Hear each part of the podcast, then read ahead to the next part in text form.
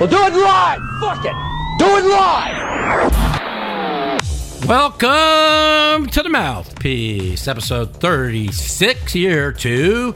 Today, we're going to talk about my trip to Washington, D.C., my poker playing out there, as well as, well, the coronavirus, because that's all anyone wants to talk about. And we're going to have our special guest, Mr. Miami John Cernuto, with over 500 career poker cashes. So stay tuned. The mouthpiece is next.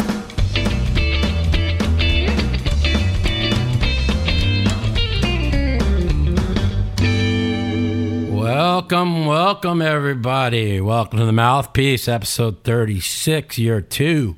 All right, so uh, pre- pretty much um, what's been going on is, uh, well, went to Washington, D.C. last week. Uh, went to go play a little poker, um, and I had a White House visit uh, where we were able to basically um, get a tour of the West Wing. Uh, that was uh, pretty incredible. Um, seeing all the history in there, seeing the Oval Office, seeing like uh, basically where all government takes place. The pictures on the wall were were pretty crazy. Uh, I really was uh, very very impressed with the White House. Um, but uh, let's um, clear back a little bit. Uh, I landed on Wednesday of last week, figuring I'd be in a lot of pain uh, from the flight because my spinal cord injury causes um, the plane with the uh, deep compression and the pressurization of the cabin just causes my um, pain to be in a lot more, a lot worse. So um, what I um, so I flew in Wednesday. Uh, we were, uh, I had a private game uh, set up with uh, a bunch of friends, some politicians, some cool people, some just some lawyers, a bunch of really kind of like, uh, well, Washington, D.C. people, um, including the head of the RJC, um, Matt Brooks, one of my dear friends. Uh, we had it over at his house. And, um, so uh, I got in Wednesday, was in when I landed, uh, ended up um, getting a massage uh, to help get me out of pain, which worked pretty well. Um, then I woke up Thursday. Uh, again, I wasn't feeling that good, but a lot better than I did Wednesday. Went over to Matt's house. He uh, put on a great uh, a great uh, poker game for everybody. I, if you haven't seen a lot of footage from it, you can go check it out on the YouTube channel, um, uh, in which I did a live um, feed from uh, that little 5, 10, 25 game where I won zero pots in like five and a half hours, lost like 1800. Was kind of uh, happy about that actually. And, um, because I knew I was playing a quarter 50, 100 game on Friday, Saturday, Sunday. So, um, as it turned out, uh, me losing that day was good because uh, I uh, won on Saturday and Sunday pretty good. Um, the game was really good. Um, they really hooked us up uh, a really nice poker game and I really, uh, I really uh, think I'm living in the wrong town. That I need to move to Washington D.C.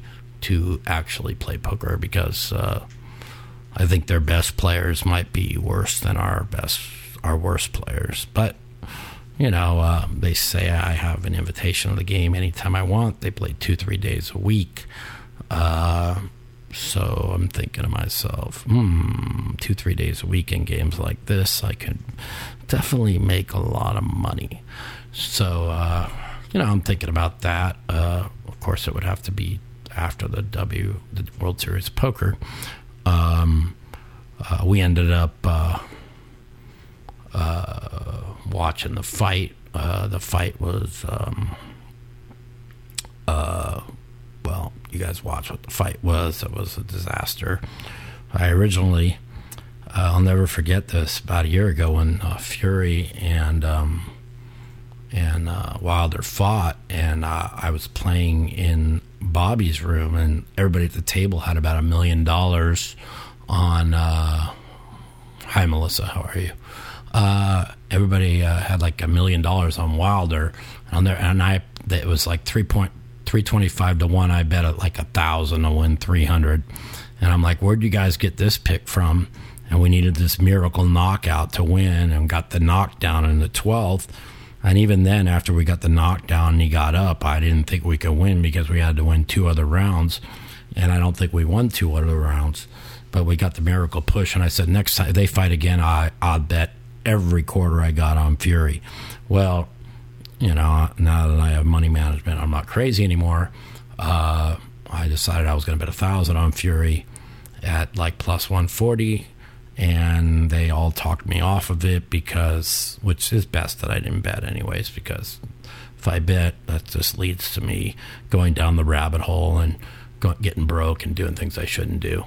So um, I end up not betting on the fight. Uh, I watched what I thought was going to happen happen, and I was a little bit aggravated for a while about not betting on it. But they're like, "Oh, the guy came in 20 pounds overweight, and he wouldn't take his shirt off. That's why the blind blew up." Blah blah blah. Meanwhile, he got the shit kicked out of him. That was one of the worst beatings I ever seen in my life. It was fun to watch. Um, so um, I uh, I did rather well on Friday and Saturday. Um, gave Phil a pretty good piece uh, as he played pretty bad and was on Friday and he lost what I thought was big on Friday, but he um, he trumped that pretty good on no pun intended on uh, Sunday. But I'm not going to name any figures. He just didn't have a good weekend uh, I ended up uh, doing somewhat well. Could have been a lot better though, as uh, I was up uh, ten thousand on Sunday. That's after after the long day at the White House, and I was kind of dominating this game where I didn't think I could lose. And uh, Phil wanted me to go to the main game, which was he was kind of buried in, and the game was really good. So um, I uh, I gave Phil twenty percent of the first game I was in and gave him 40% of the second game I was in. And then I got 10,000 in with Queens versus King Queen. And um, the guy says, I just want to play a pot against you. And he asked me to run two boards. And the, I didn't know he had King Queen, but the first board came deuce six nine three king. And Phil goes, Take it, Mike. And the second board comes deuce five nine king king, and Phil goes take it, Mike. And the guy turned over king queen. He had three outs. He had all three. So um, after that hand, I quit. Uh, I won ten and lost ten, but Phil had twenty percent of me in one game and forty percent in the other. So that gave me a two thousand profit for the day. Uh, so I would take it, and I ended up uh, leaving uh, DC with a uh, pretty good win for me. Um, kind of needed it because as I was leaving, um, I was in debilitating pain. Uh, my whole leg gave out at the airport. I couldn't walk at all. Uh, the whole pain on the flight was disastrous. Came home, could not walk at all. Got a two and a half hour massage, still couldn't walk at all.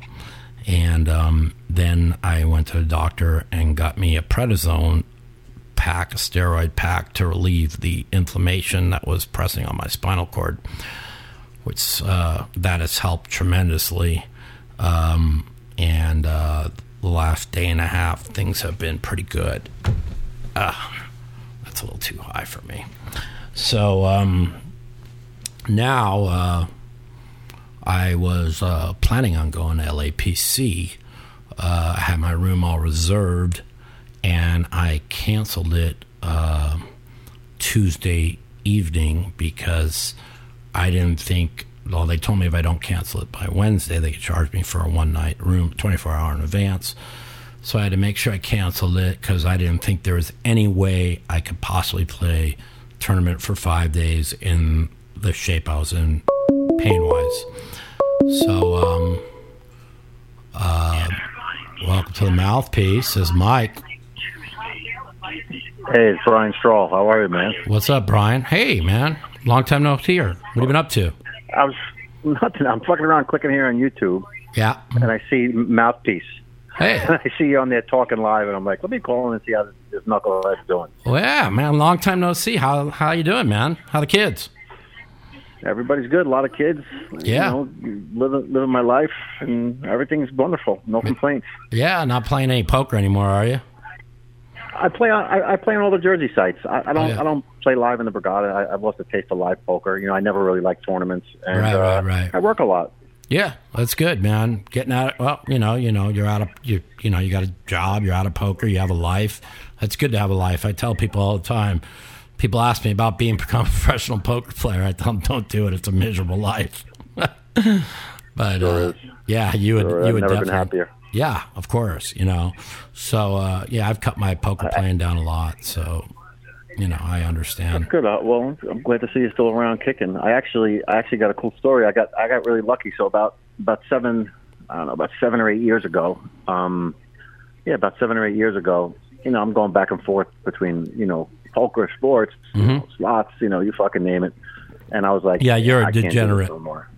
Yeah. Yeah, yeah. I'm a total degenerate. I'm like, I mean, I still bet sports, but you know, I'm like, I'm like, I can't, I can't do this no more. So I opened up. uh I got, I got involved in the subprime like loan business. So I borrowed. I had no money, zero, and I owed everybody money. And, I remember. Uh, so I borrowed forty grand from my parents, and I opened up a little sales office. And then two years later, we made the Inc. 500, number 155, and now I have like over 200 employees. And uh, Wow. you know, I, I own a small little subprime bank make That's- good money and just go to work every day and just you know have a nice house, live a normal life. And Dude, that's you know, that's great, man. That's great. I haven't played I haven't played video poker or blackjack in min, in at least five years, but I but I do bet a lot on sports. I mean, Yeah. I, I I bet I bet 10, 15, 20,000 on sports. Wow. Well, I gave up all that. I gave up sports. I gave up everything, and um, unfortunately, I you know I got this real bad injury about five and a half years ago, and it's kind of derailed me. But um, I'm working What happened hard. to you? I didn't know you got hurt. Yeah, it's a long story. I I talk about it all the time. I just had a severe spinal cord injury that was an uninjury related. Happens to one in three million people. Then I developed something called intercostal neuralgia, which happens to one in three million people. So it's like one in three billion people. Uh, my injury. So um, it was. Is it related been- to sitting in the poker chair all the no, time? no, it's my mid back. It's a thoracic spine. It's uh, just a rare thing that happened, and it's uh, it's just debilitated my life for five years. But um, they put I got a spinal cord stimulator, which helped with the pain for all of last year after they put it in, but. Seems like all the pains come back, and uh, I've been living a nightmare lately. But trying my hardest to deal with it, and um, Sorry to hear that. it's all good, man. So uh, kind of like uh, you know, trying to enjoy life a little bit. I I just canceled my trip to the LAPC. I was just telling everyone uh, because I was in so much pain. I didn't think I could make it five days, so I'm skipping that tournament. I'm going to go to Bay, Bay 101 and then uh, and then the World Series of Poker. So that's what. Well, much, I wish you luck. I, I, I might man. actually come out to Vegas this year. You know, just to you know just to mess around. I probably won't play any poker. yeah. I, I, I may play the, the the Players Championship. and Maybe that's it. Yeah, to, to DM me or direct message me your number, and uh, and I, I'm sure I still have it if it's the same, but if not, uh, I'll, Same I'll- number. Okay, Same number. I'll hit you up, man. All All right. right, gotta go. Take All care. right, and, Bye. and all right. Next time you're in AC, hit me up. We'll go have a meal or something. You got it. You got it, my man. Good hearing from you, Brian. Let- Take care. Later, pal. I'll see you text. You got it. Yeah, so that's uh, Brian Straw. We go back. We go back a long ways. We used to play poker back in the days, back at uh, Borgata and AC, and uh, he was a real degenerate. Uh, I'm glad to hear he's got his life together. Um, you know, well, let's. Uh, we got another call. Welcome to the mouthpiece. Is Mike? Hey, Mike, this is Derek the Top Wop from your uh, chat. How are you? Hey, Derek, how's it going, buddy? Oh, good, man. Thanks. For a long time fan. I really appreciate you taking my call. Sure, absolutely. Um, yeah, I live uh, in the Bay Area. I, I play at Lucky Chances, and I know you said before that uh, the five ten no limit cash games are really hard to make any money in. Um, yeah. Can you talk a little bit more about that and maybe how, it, like two five would uh, is easier game, or I well, mean, they even have one three no limit. It's know. not that. What, what are your thoughts? It's the fact that everybody who's grinding a living are playing 5, 10, 10, 20 games, you know, two, you know, two, five, five, 10. And so you're, you got people that aren't giving money away. Uh, I've said this for years. I'll say it to the day I die. I said it a year after I become a professional 24 years ago. The higher you play, the better the game because the people who are playing higher limits have a lot of money and they don't they're gambling. They don't care okay? Where when you're playing against people that are all trying to make a living, nobody's giving away any money. So uh, that makes those games uh, the the tougher tougher to play. So um, I mean, even the game I played in in the home game on Thursday night it was a five ten and a quarter, and nobody was giving any money away. I mean, they were all nitty, but when they're all nitty, uh, I mean what are you going to do? I mean, you can open up a lot more pots, but when you're only going to pick up the antes, because you know how many antes can you pick up? You know, so then they call you, then they have you beat, then you have to check, and it, it's just you want to be in games where people give action, and uh, if you're not in games like that, it's tough to grind against. Right. So, what what limits then would you suggest for no limit? Like. Uh, higher limits where well, you can make more money? I, have been playing 100, 200 lately, but playing for about 20% of myself. so, uh, uh, but the games, I'd rather play for 20% of myself in a 100, 200 game uh, than sit in a 10, 20 game and play for 100% of myself because I know that 100, 200 game with the people I'm playing with are a lot, bet- are a lot worse. Does that make sense? So uh, I'm just trying to get myself in the best games uh, that give me the best chance to win, and um, and that and that's what I do. So uh, on my whole life, I never did that. Now I do that, and um, and it's been it's been profitable for me. I've won uh, know, 32 out of the last 34 sessions, uh, but I've always put myself in very good games and good spots. Uh, and uh, it sucks I've pieced myself out so much because if not, I'd be out of debt right now. But st- uh, it's not a big deal. But at least now I'm I'm on my feet and just trying to get people paid. So we'll see what happens.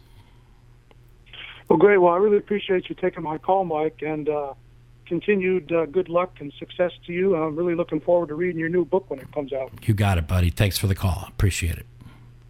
Okay. Good night. All right. So um, so anyway, so uh, you know, so I was supposed to go to the LAPC. I was in terrible pain on Tuesday, um, and uh, so I started this uh, prednisone pack. Uh, it's helped me a lot the last two days, and uh, but it lowers your immune system, and with um, coronavirus and all the other viruses out there, my immune system being low, being amongst people for five days with a low immune system just wasn't a good idea. So I canceled my trip. I'm missing the LAPC for only a second time in 24 years.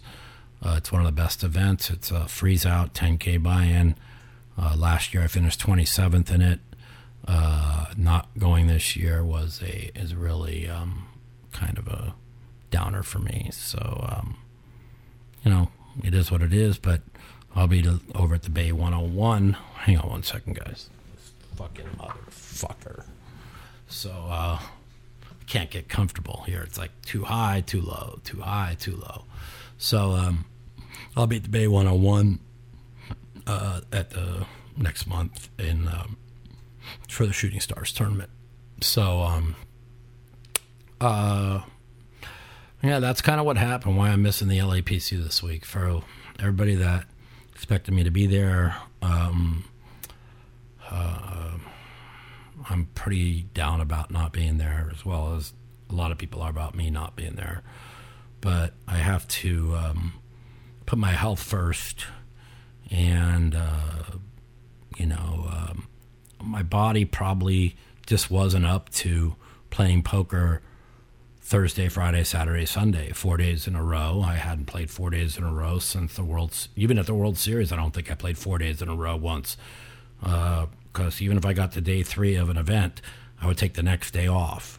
So, or if I went two days, I would take a day off. So, four days in a row of poker, I probably haven't done in four or five years. And you add that with the White House visit, um, in which I we they they kind of pick you up on the corner.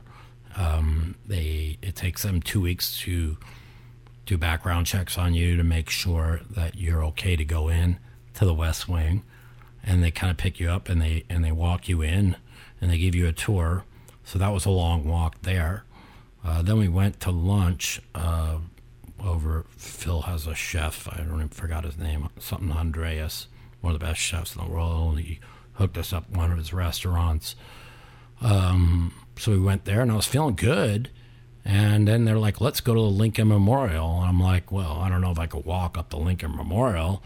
Uh, but the driver, we had a limo driver all day that, that took us everywhere that the hotel hooked us up with. So um, uh, I decided to go to Lincoln Memorial. He, he walked, he pulled us right to the front. So probably had to walk about 50 feet and then up the steps. Walked the 50 feet. I felt fine. And I said, go slow up the steps. Well, my phone fell out of my pocket and I bent over.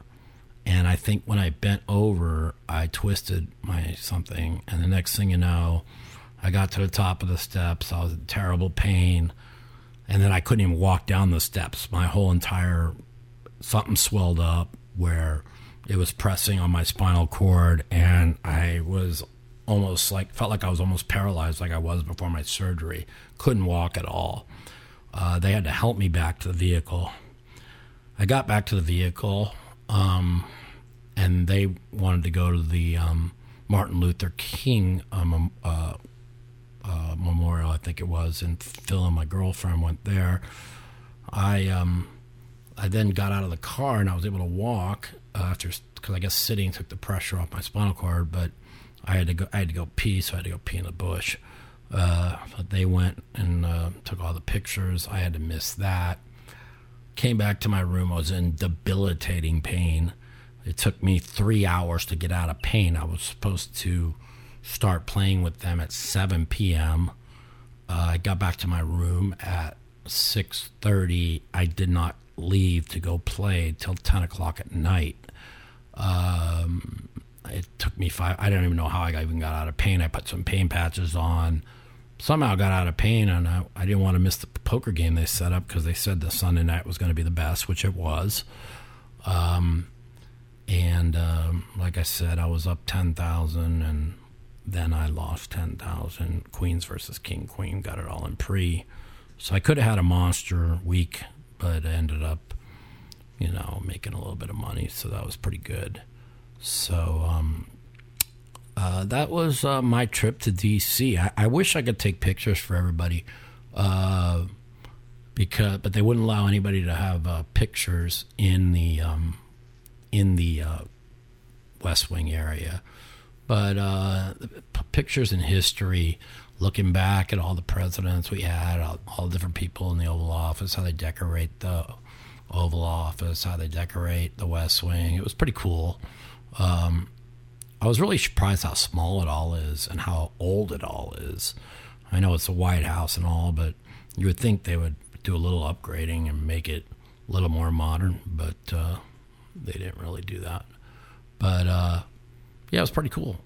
Uh, one of the coolest things I ever did, actually. Um, so, um, you know, uh, I met some people uh, uh, that are pretty cool uh, that I will bring up on a later date. I don't really want to get into that. Uh, I don't want to really get into politics right now. Uh, we let's talk a little bit about uh, about this uh, coronavirus that everybody's going crazy about, and then we're going to have Miami John Cernuto on. We're going to do an interview with him. So, uh, let's let's discuss the. I mean, I went crazy on Twitter today. I apologize to everybody. I was just, I don't know why I engaged with like everybody today. It was uh, that's why I don't go on Twitter. It's such an un- unhealthy place. Um, it makes uh, turns the average normal person into a lunatic, which it did to me today. And I just, I just don't understand um, why everybody wants. Well, I do understand, but I, I mean, I'm not going to give my thought process on it because people think I'm crazy. But um, there's a reason why they're purposely starting a panic on the coronavirus. And if anybody doesn't see why, then they're just not engaged. Okay. So um, it's pretty obvious. Uh, there's been one reported case in the United States, and as of an hour ago, they that person came back negative for it.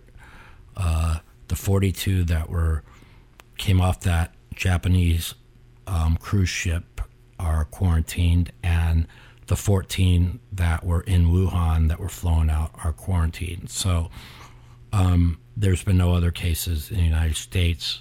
That's because Trump shut down the border January 24th and hasn't allowed any flights in since then uh, from China. And uh, I'm wondering if he's going to be shutting down the border from Italy or other places here shortly. But um, uh, people are in a widespread panic uh, because, well, because that's what our news media does. Because panic gets people to view into the news media. So news people that view in creates money for them, and they don't care about the public. So I don't even want to get into that because it gets too aggravating for me. Uh, anyway, we got another call. Welcome to the mouthpiece. Is Mike? Hey, Mike. What Am I up? live on here Yeah, what's up, brother? Oh, man, I was just calling. I was just watching. I was going to call and just ask you some questions, man. All right, man. What's your name? I'm Josh Hey, Josh. from Minnesota. Cool, man. Uh, what's your question for me? Yes, sir. Sure. I was just going to ask you a couple different ones, like uh, biggest degenerate gambler, Um, kind of, and uh, like your biggest biggest wins and losses in poker and in uh, like sports betting. All right. Well, probably the biggest degenerate is probably Chino. Uh, guy I just had on, Brian Brian Straw. I hadn't talked to him in a while. He used to be one of the biggest degenerates. Uh, um, my biggest uh, cash win was four hundred thousand on high stakes poker. Uh, my biggest cash loss was one hundred eighty three thousand. Um, and uh, what was the other question? Damn. What was the other question? Oh, and then like uh, sports betting one. Oh, thing, but biggest yeah. sports betting game. I bet a hundred thousand once. I laid six and a half. They lost by thirty. Uh, I bet fifty thousand once. I laid six and a half. They lost by thirty. Those are my two biggest sports bets. I laid. Tw- I bet twenty thousand a zillion times. I don't even know how many I lost. But I laid three to one seven times in my lo- life on a money line, and I lost all seven. So I wasn't the sharpest. I wasn't the sharpest sports better in the world. So I'm kind of glad that I uh, that I uh, I got that. So Dang, man, that's crazy. Oh yeah, so yeah, I, I don't know. I just first time I've actually watched you live on here, and I was just kind of remembering back. I've been watching poker since like WPT one I had on D- DVDs yeah, and stuff, you know. So I mean, I just remembering all these hands, like that hand that you played Erik Seidel in. Oh yeah, that was uh, nice. That hundred mm, and hundred and seventy four thousand dollar pot where he yeah, put in like flop, seventy. didn't you flop two pair on him? yeah, Hit a ri- he- he two pair yeah, he put in seventy six thousand with one pair. Yeah, Yeah, oh, man. yeah, and I would have took insurance, but I didn't know what insurance was, and then I was like. I like, know that. Cause, Yeah. yeah, because there wasn't Tony G at your table. yeah, yeah, yeah. He wanted me to take insurance. I'm like, oh, what's insurance? And then they're like, who wanted you to, to watch that. hand I would have took it in a minute, you know. But Oh you know, yeah, for sure, and that's what you said right after that too. And then you went back and you were just like, I just felt for you, dude. I ran. yeah, that was 2007. That was back when I was all negative, Mike. Uh, No, know, so I hear you. I hear you. I've watched. I've got. Like I said, I watched. Like there ain't that many characters in poker anymore, like there used to be. Like Tony, like Antonio, he used to hold over Phil, and then he'd do. He'd beat him in a pot, and then he'd do the wave in his face. Yeah. Yeah. Well, most mean, people, it's like yeah, now I- the new generation are they just they're all about analytics and math and yet Yeah, they, there ain't like it used to be. Like you got, you, you know, it was you could talk during hands. It seemed like, and like the kitty game down the street. I don't know. What's funny is they're all about math and analytics, but but they're all scared of the coronavirus. And if they do the math, the chance there's like 0.003 percent of them getting it. Yet they're all tweeting about going to to get ready for a worldwide epidemic because it's just so. and I've just been just going crazy today. Like you guys, basic math, you're all fear mongering morons. So I just tell it like it is. It's just like really, like I literally got a better chance of fucking get hit by a car when I walk out in front of my house than fucking getting the coronavirus. And then they have these morons laying twelve to one that the World Series is going to be canceled. Twelve to one. if I I had seen like, that. if I I, had like bet. two and a half million, Polk, that fucking- yeah, if I had two and a half million, I would post it right now to pick up my two hundred thousand in two, three months. That is the freest money in the history of mankind. Like, like of all time. they make a hundred million dollars at the World Series. So the true odds of them canceling it are about a hundred million to one. They don't give up any fucking thing. because they're scooping every last dollar. Yeah, right. exactly. So twelve to one. These fucking and I went crazy on Twitter today. I was just just I mean I had to get off. I was just going crazy because people are just so fucking stupid. And it's just like they're stupid. I'll tell you, They listen to our fucking corrupt media, right? That fucking wants to spread fear. Why do they want to spread fear? Because fucking they have Bernie Sanders on the top of their fucking ticket that they know can't win. And so they have to spread fear to make the, the economy crash. Don't get me started. I know what's going on, right? It's a joke. Oh, now that Yeah. the rant that I like. There you go. There's a, but that's a fact, right? That's a fact. I've been oh, yeah. saying it privately for three months. That's something cr- that they were going to try. And when it thing first got diagnosed, and like the like the first of the year, I go watch. They're going to try and weaponize this. But three months from now, during the election, and sure enough, three months later, if I didn't say it, then I wouldn't believe it. But I had said that three months ago, so I really believe that. So, anyways, I don't want to go political right now because I get Oh, too man. I get too cr- fucking wound up, man. Because politics is evil. So I feel ya. yeah. All right, man. Well, I appreciate the call. I gotta I gotta call my man Miami John. I gotta do an interview with him, and uh, I'll talk to you later. Thanks for calling in. That was, that was awesome, dude. I appreciate it. I'll keep watching. I'm rooting for you, bro. You got it, buddy. Take care. All right. Later. All right, so um, we're gonna give a Miami John Cernuto a call. This guy's been doing good in tournament poker for three decades. He's got a first and a second this year at the LAPC. Hold on, let's, we have one more call. Let's just answer it. Welcome to the mouthpiece. Is Mike? Mike, what's up, buddy? How you doing? Good. Who's this? This is Jam. James. What's up? That's my initials. My name's John, though. John. Okay. JM. What up, brother? Any- Oh, nothing much, man. Been a big uh, fan of yours for a long time. You Thank you. I appreciate uh, it. Just wanted to tell you how good that book, uh, a buddy of mine, let me uh, let me read it. I'm not a big reader or anything. Oh, okay. I'm not somebody that reads a lot of books, but you know, Yeah. Check Raising the Devil. It was just one of those kind of books that you pick it up, you can't put it down. I read that book and just when I started, I didn't quit till I was done. Yeah, mean, I got just- my. Hopefully, my new book will be out by, the World Series. Uh, it's called Poker, Pain, and Politics: How All Three Made Me a Better Person. So um, Okay, yeah. that's I'm going to be. to uh, read. it's kind of. I was going to do Check Raising the Devil two, the Devil Raised back, but this was just uh, more fitting for kind of what my life's been through the last nine years. So uh, Sure. that's, uh, that's something that I'm I'm really looking forward to. But yeah, I appreciate Sure, it. Man. sure. Yeah, like I said, been a big, big, been a big fan for a long time. I had to tell you a quick story yesterday. Just your what you would have done, but I was playing in a small cash game at a casino yesterday. It was a, a one-two game, and and I'm, I play poker a lot, but not a lot. If that makes sense. I mean, like I said, I, I play. I'm from Tennessee. When the circuit comes down to Tunica, I go down there and I got lucky and won a ring once. And but anyhow, I love the game, but just don't get a lot of time to play. But yesterday, uh, I was going to see what your if if you think this was a complete bonehead move or if I was playing scared. Uh, it was the one-two game, and uh, I had eight four diamonds, eight four suited, and so you know I limp. You know, like you're playing the way the table plays. But Right. anyhow, long story short, there was a real aggressive guy two seats to my right, and uh, one other guy he limps. The uh, guy to my right that's aggressive raises, and anyhow, I called a small raise. Flop comes ten eight four two hearts. I've got eight four diamonds. Okay, Right.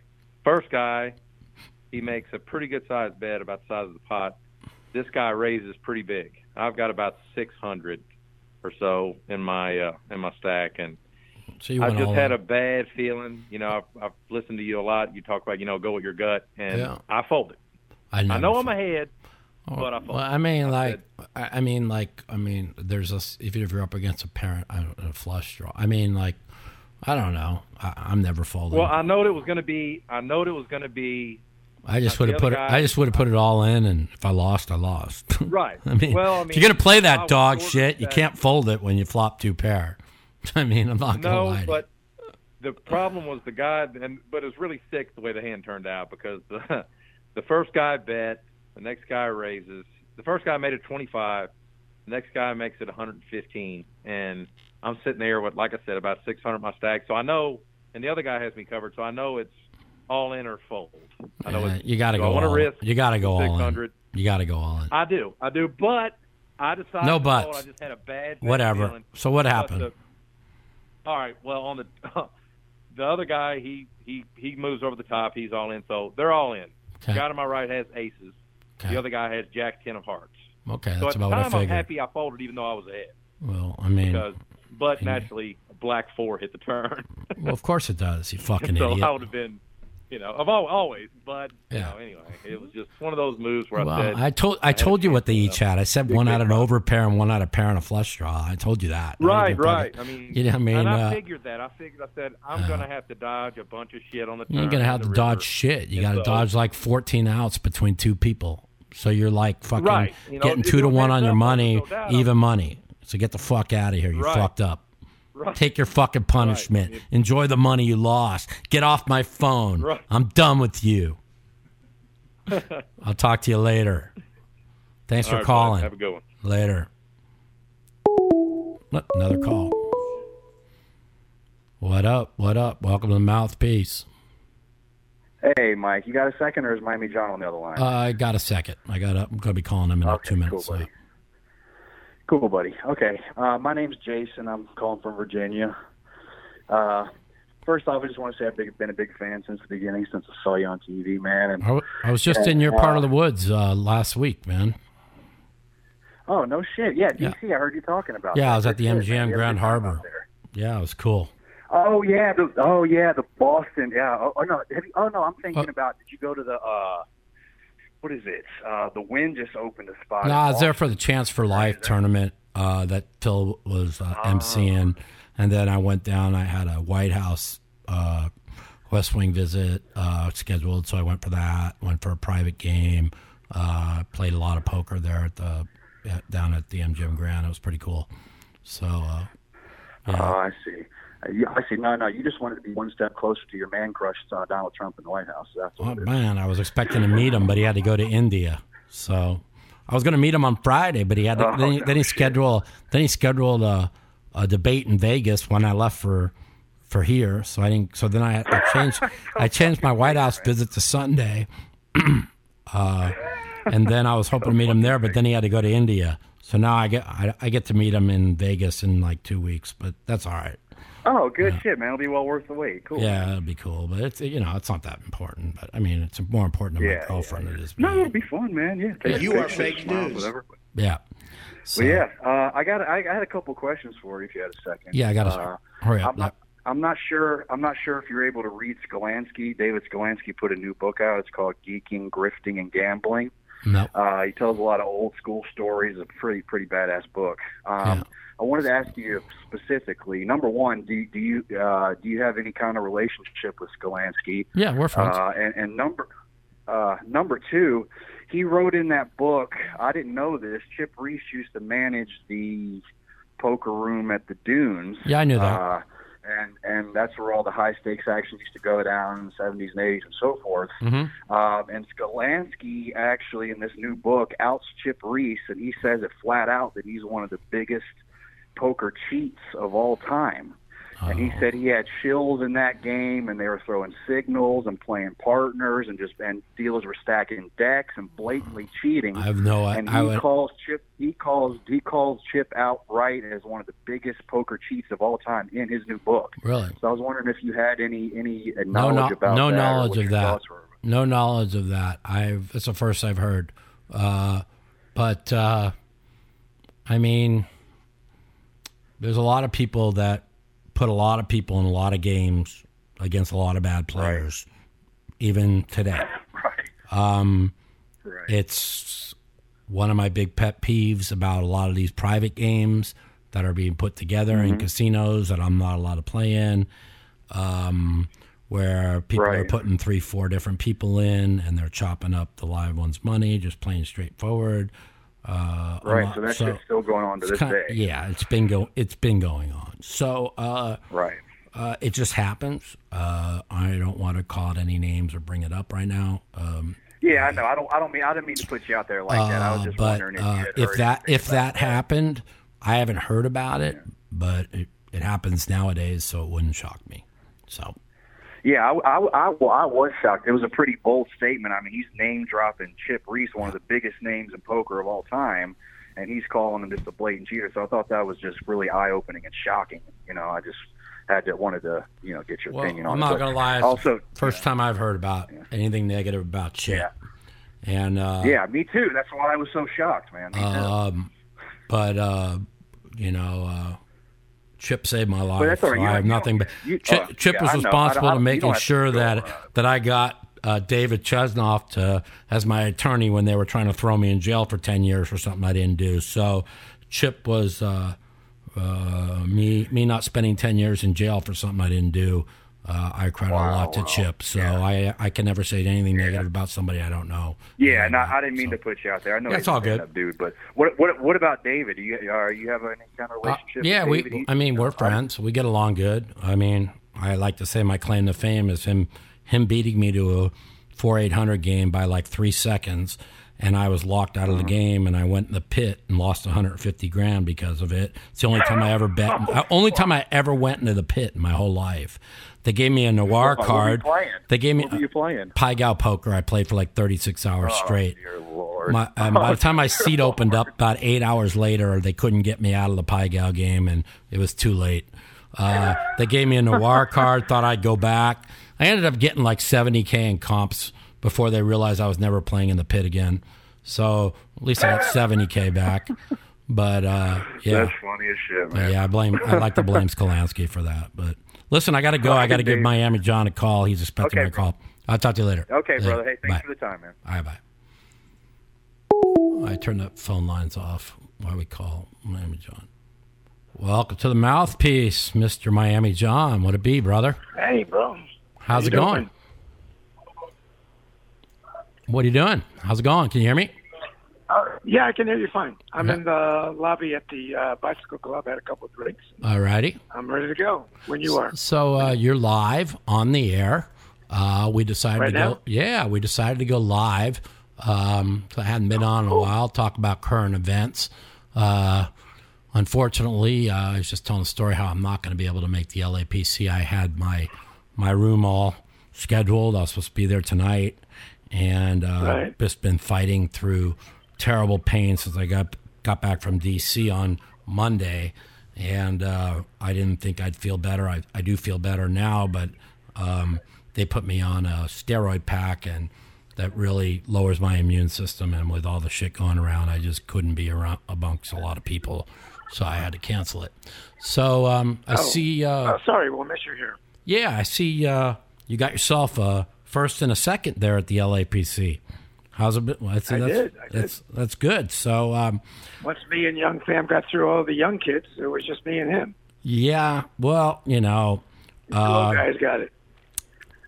uh, we're going to bring that up now. Um, you've been around since before me. I, I started playing in '96. You were probably late '80s. You started playing.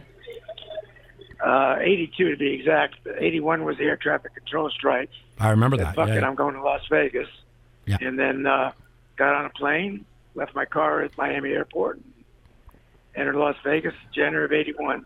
Started Wow. playing poker as a pretty much a, I wouldn't say a live one, but not that much experience.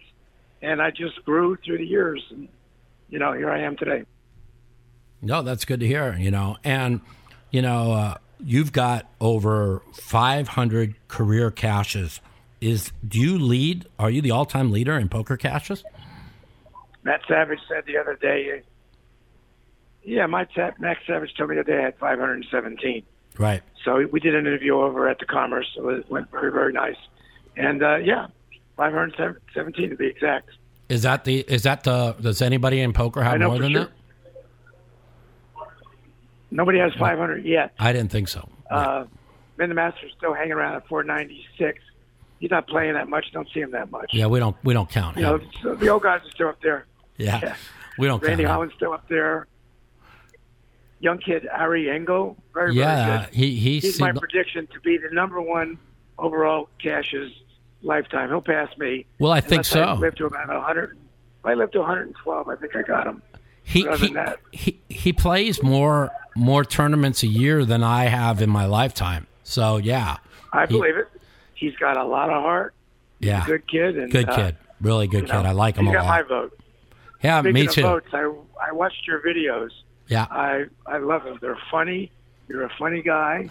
I watched the Markup Police. I couldn't stop laughing. I've Never seen anything like that before. It was hilarious. I know, I know. It was uh, they were uh, they're really good. Um, I got a couple other I hope you videos. didn't have to. I hope you didn't have to pay Kessler too much money. Oh no, I didn't give him shit. Are you kidding? Uh, fuck, he he asked me for something. I forgot. Uh, I think I gave. Yeah. Oh, I gave him one percent of my of whatever I cashed for in the 10k Omaha eight or better, which I cashed for seventeen thousand. so I had to, what was that? I got to give him uh, 170 bucks Yeah, well- or something. Yeah, you gave him a half percent the best of that deal. No shit. No shit. Especially since I've cashed in that 10K like, I don't know, like eight out of the last nine years. But, um, uh, you know, uh, people, a lot of people out there don't know you. You know, um, I consider you one of the top five Omaha eight or better players in the world. Um, you've got a record to show it. Uh, you've played, you know, like you've helped me a lot out uh, in my Omaha day, back in the days. I mean, even when I That's won, nice of you to say that. Thank yeah, you very much. I mean, when I won the Omaha title in 2002, you were at that final table. I was. I remember it like it was yesterday. Um, Yeah. It seems like it was yesterday. I don't know where the last 18 Young years Dan- have gone. Daniel was there, I believe, right? Yeah, young fan Daniel, Brent Carter were there, was there. Um, oh, the Omaha Masters. I all remember. yeah, it was. And um, and the funny thing about it is, and I tell people this all the time on the podcast, and uh, just whenever I talk to people, is they give you so many chips and no limit hold'em now. Nobody wins consistently. I mean, back in the day, uh, the same people always got there and no limit hold'em.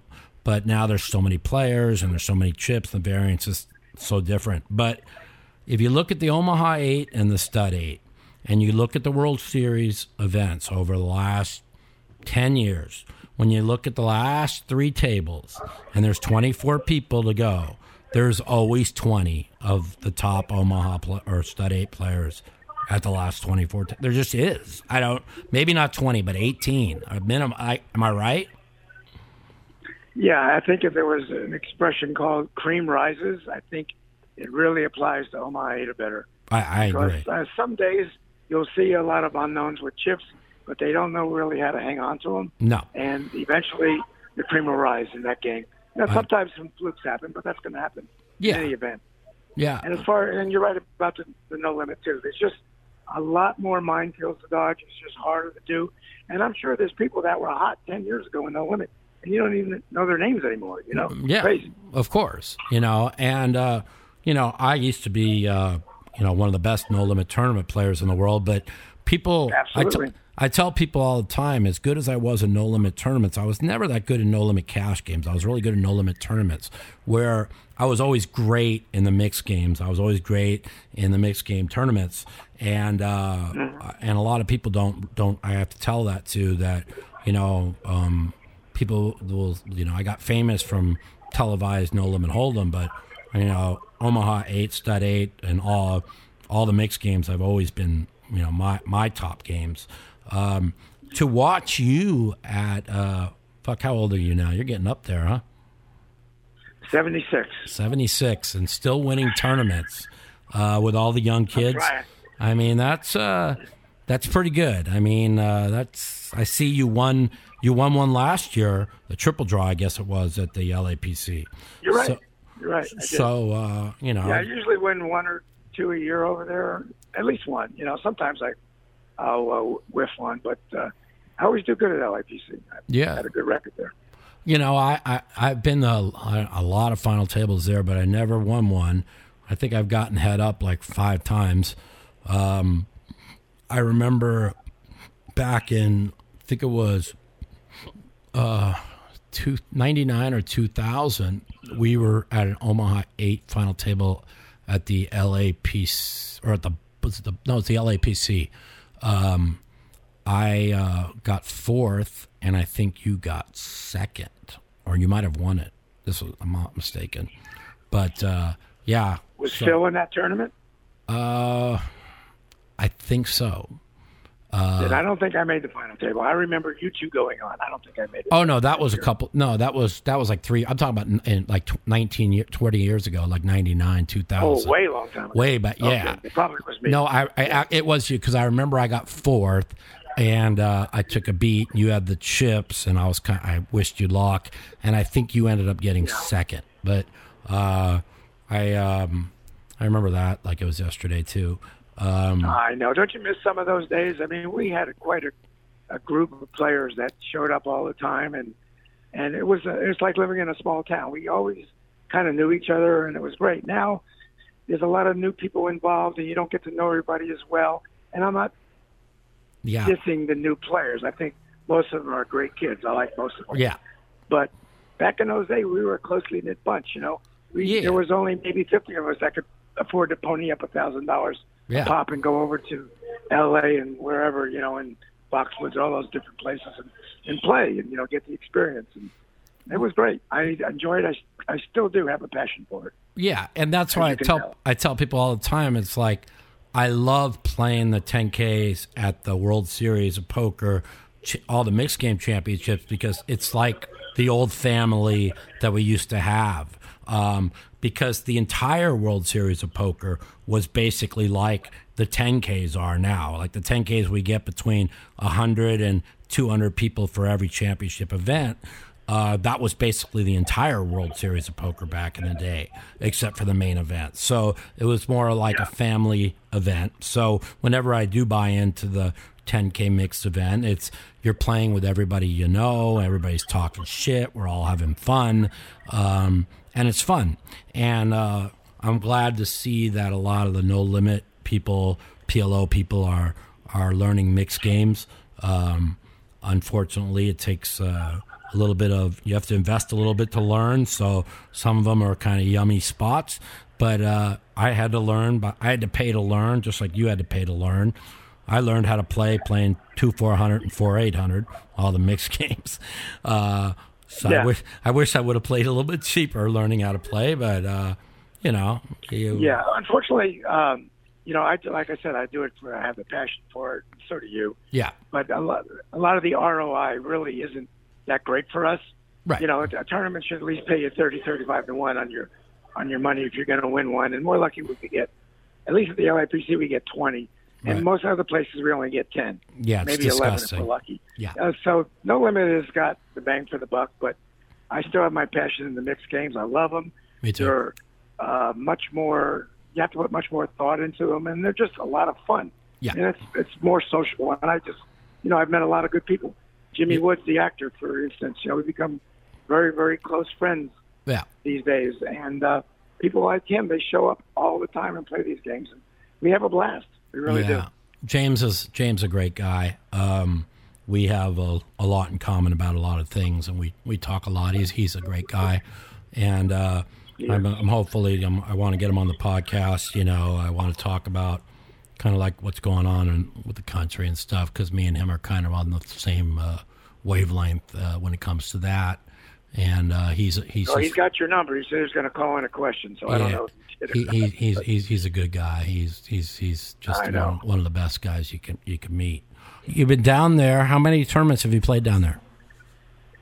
Uh, I think I've maybe played. Uh, I think I've lost nine in a row since I Okay. came a first and a second. I think I played about twelve or thirteen. Yeah, you know, I remember I was down there my- with. You know, Go ahead.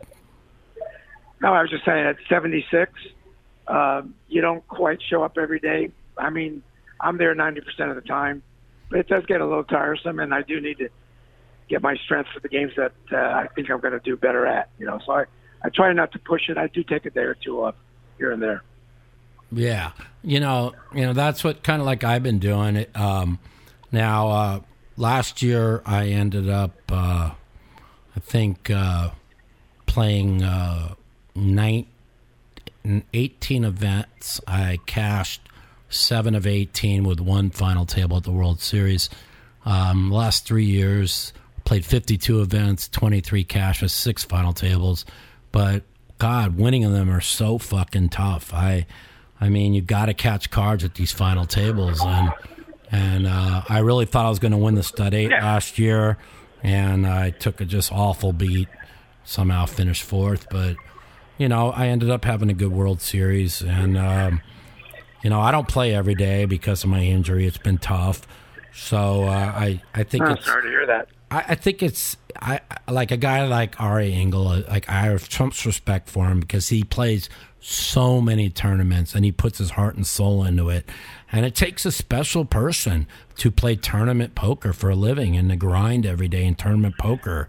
Um, I even I'll my- give you a, I'll give you an example of that. Old timer, Tuna Lund, yes personal yes, mentor of mine. yes Exactly. Showed up every day. He had more heart than anybody I ever knew. yes yeah I remember. Yeah, he played and all the it's tournaments. kind of it's kind of like that. You have to have that special thing inside of you that makes you show up every day. Take the abuse, take the punishment. You do. Come back. You wake up in the morning. It's a brand new day, and you go back to work. You know, uh, after starting out the World Series last year with back-to-back cashes in both eight, Omaha eights, a 15th and a 17th, um, I had my sights set on a big World Series. And then the next three weeks go by, I had two min cash. I was sitting in four for 15, and I was depressed, you know. And and Shaun Deeb said to me, Mike, you're playing great. He goes, I know when you're playing great. Keep your head down.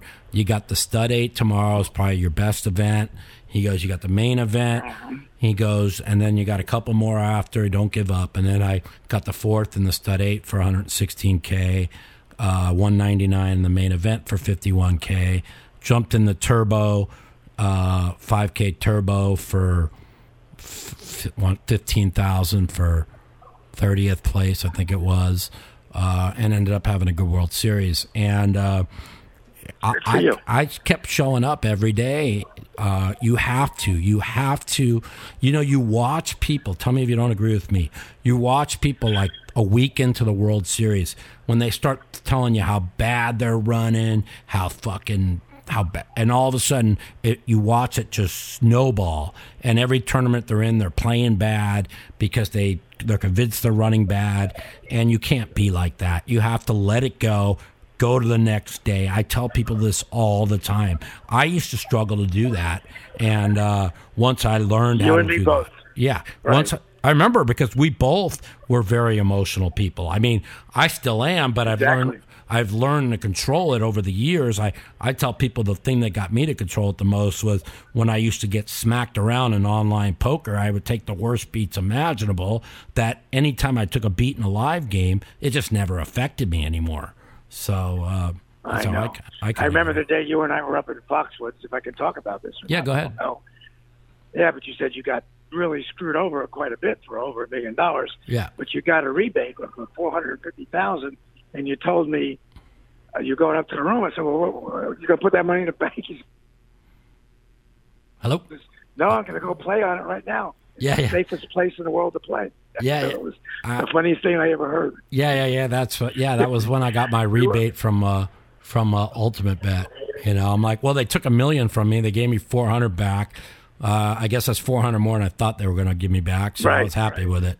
You know, so uh, you know that was uh, kind of one of the last times I had a a, a lot of money. But uh, How did you do with that 400? I hope you did you cash it out? no, I ended up. Uh, I ended up. Uh, well, I don't even remember what I fucking probably blew it on sports somewhere. Who knows, man? I gave I, I gave my PO officer from jail twenty five k because he had an autistic kid and he took care of me when I was in jail, and he was nice to me.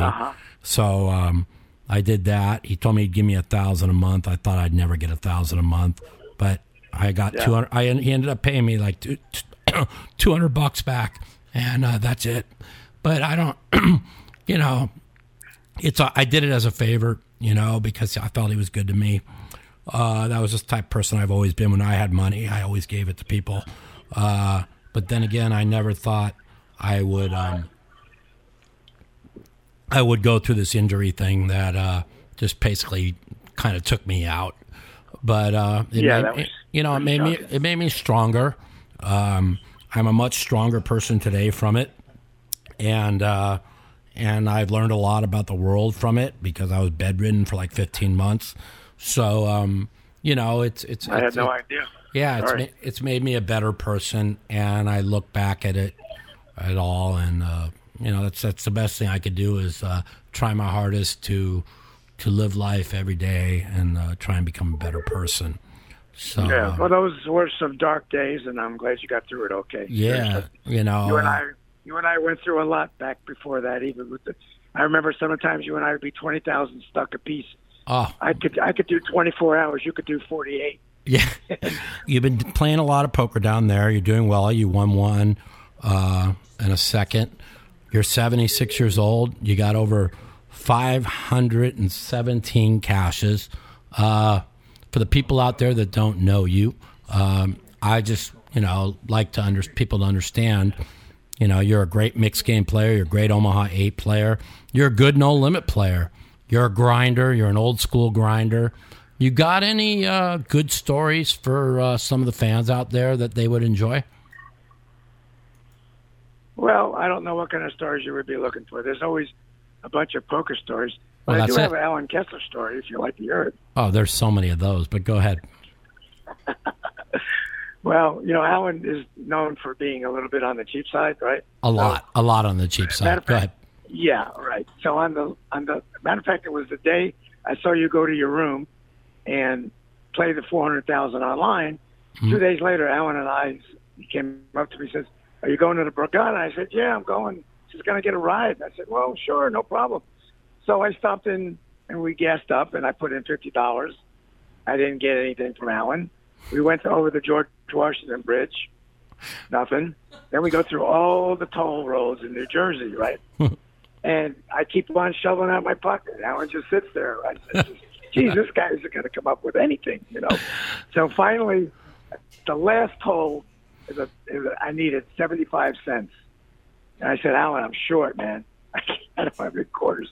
He reached into his pocket and he pulled out a quarter and he said, "Does this help?" I That's said, that's a Allen. that's a good Allen Kessler story, man. That's that's a Oh my God, that's a that's a good it's a one. classic. You know, it's, It's you know, almost good as the one, the little man. You remember little man Mike Sika? yeah, I remember him. Okay. Well, I hate to pick on Allen, but I got to tell this one too. All right. Where in, he says he's in line with Allen, and he's got a ten dollar comp at the Palms, and the bill came to ten dollars and nineteen cents, and Allen had to like an egg and an orange and a drink and all that stuff. He said that'll be nineteen cents. He says no way, that has to include the tax. You can't charge me nineteen cents, sir. You're gonna have to pay nineteen cents. And Allen handed them back the orange. I swear to God, Oh my God. that's right from the little man. Oh my God. Oh I know, my I know. God. You know, I knew he was cheap, but Worse than you thought. yeah, it was way worse than I thought. You know, it's it sucks that that him and uh, Savage hate each other. Uh, I I don't know if they hate each other; they just like each other. But I like Allen. I like Allen too. I mean, yes, he's aggravating. Yes, he's annoying, but I got him on the podcast. I was trying to tell him to stop being so negative, that he'd probably win a lot more tournaments if he stops telling everybody how bad he runs every tournament, you know? So, yeah, uh, yeah, that negative is no good. no, it's all Uh, about One story I do remember that I thought was very, very amusing. I mean, it's not going to help everybody playing a bit of poker, but I don't know if you remember the LAPC when we played the first day. We came back for day two, and we all went to get our seats. And instead of the normal seat assignments, everything done was was done in alphabetical order. oh, I remember that. Sherry was there. It wasn't Matt Savage. It was Sherry back then. And like- Sherry put us in alphabetical order by first name. Do you remember that term? I do. I do. We went crazy. Isn't that hilarious? Yeah. We went nuts. I walked by, and I, there was an empty seat, and there was John Juanda, Johnny Chan, Johnny Hennigan, and saying, "This must be your seat, John." Right? I said, "No, it's not. It's not my seat at all." I remember they that. were mad. You remember that? It was I, hilarious. I, I totally So forgot about it, but now I I remember it. You know, so Guess where uh, I went? I went to the M section for Miami, and I got to play with all the mics. and believe me, playing with the mics was much more profitable than the Johns. No Sure, shit. hundred percent. back in the day, absolutely. Yeah. So um, you gonna play the main event down there? Uh, I go for one satellite. I'll be doing it tomorrow. It's eleven hundred dollar buy-in. Yeah. If I win the satellite, I go to the main event, and if I don't, I'm fine with that. I'll Yeah. just come over to the bike and start playing uh, the uh, 350s for the quantum over here. Yeah, those are those are good deals. And um, you know, uh, I played the satellite last year at the LAPC. I was like um, completely broke last year, and I didn't even have a thousand dollars. Still had to put me in the satellite, which I won, and then I got twenty seventh uh, in the main event. Nice. And uh, Nice and then I been grinding. I grinded zero dollars into a a nice bankroll that I have right now. Um, I'm 50k short of when I'm going to start paying people that I owe. But two years in a row, I made a hundred. I paid 75 out to people I owed. Left myself 25. Lost two days in a row and was broke. I told myself I wouldn't do that this year, um, no matter what. And I worked hard to get myself on my feet and um, I'm about fifty thousand away. And as soon as I get fifty more thousand, I will be calling people to come pick up chunks of money. But uh, once I reach that goal, Just don't.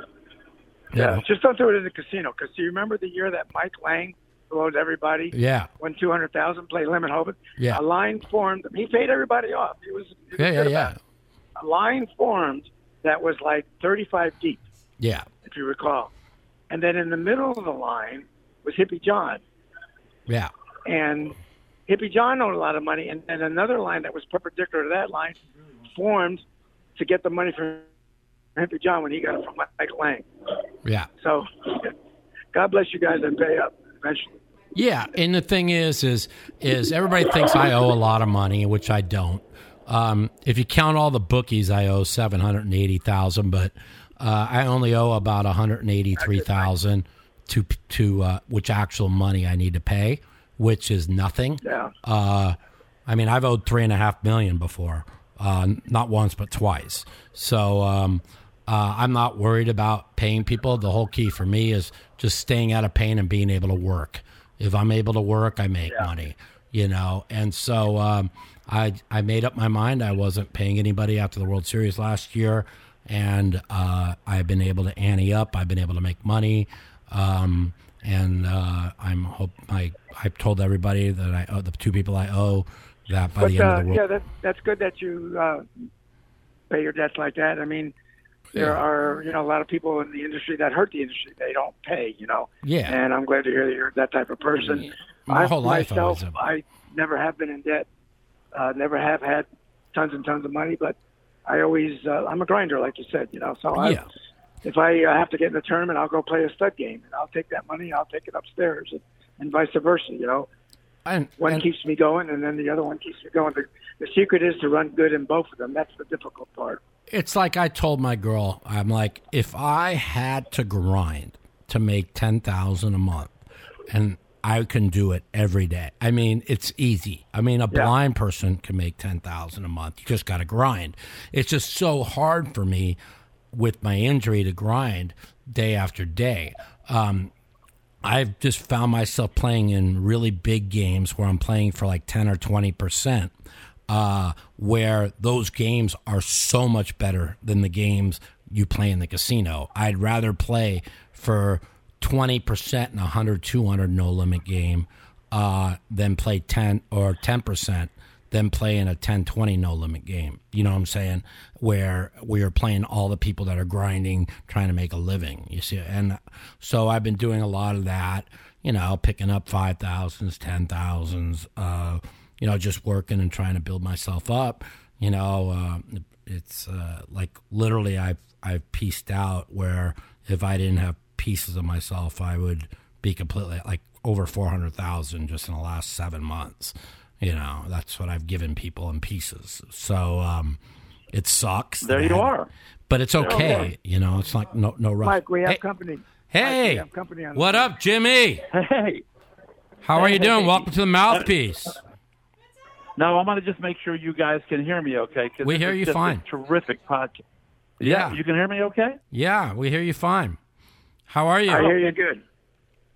I'm I'm great. This is a wonderful podcast. I'm hearing all these things about John that I never knew. Yeah. And things about you, Mike, that I never knew. But I thought, if nothing else, I hoped I could maybe lend a little perspective to who John really is. Yeah. Because a lot of people don't know who he is. Right. By the way, everyone Okay. out there, this So- is um, Jim's James Woods, uh, world famous Yes, sir. actor, great poker player, great guy, um, and we appreciate Thank you coming you. on. Thank you, Mike. and uh, coming on the podcast. So um, go ahead and tell them And what a great you. friend, I might add. Yes.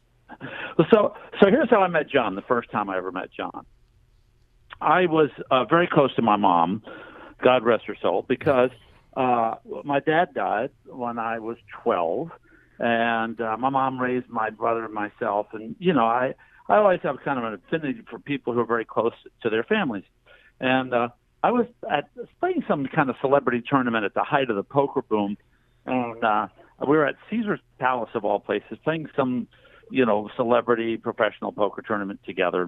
And I, two days in a row, I saw John wheeling this elderly lady around in a wheelchair. And I said, this is weird. This guy's playing poker and he has this lady in a wheelchair. I, I assume it probably is his mom, you know, sitting, sitting with him.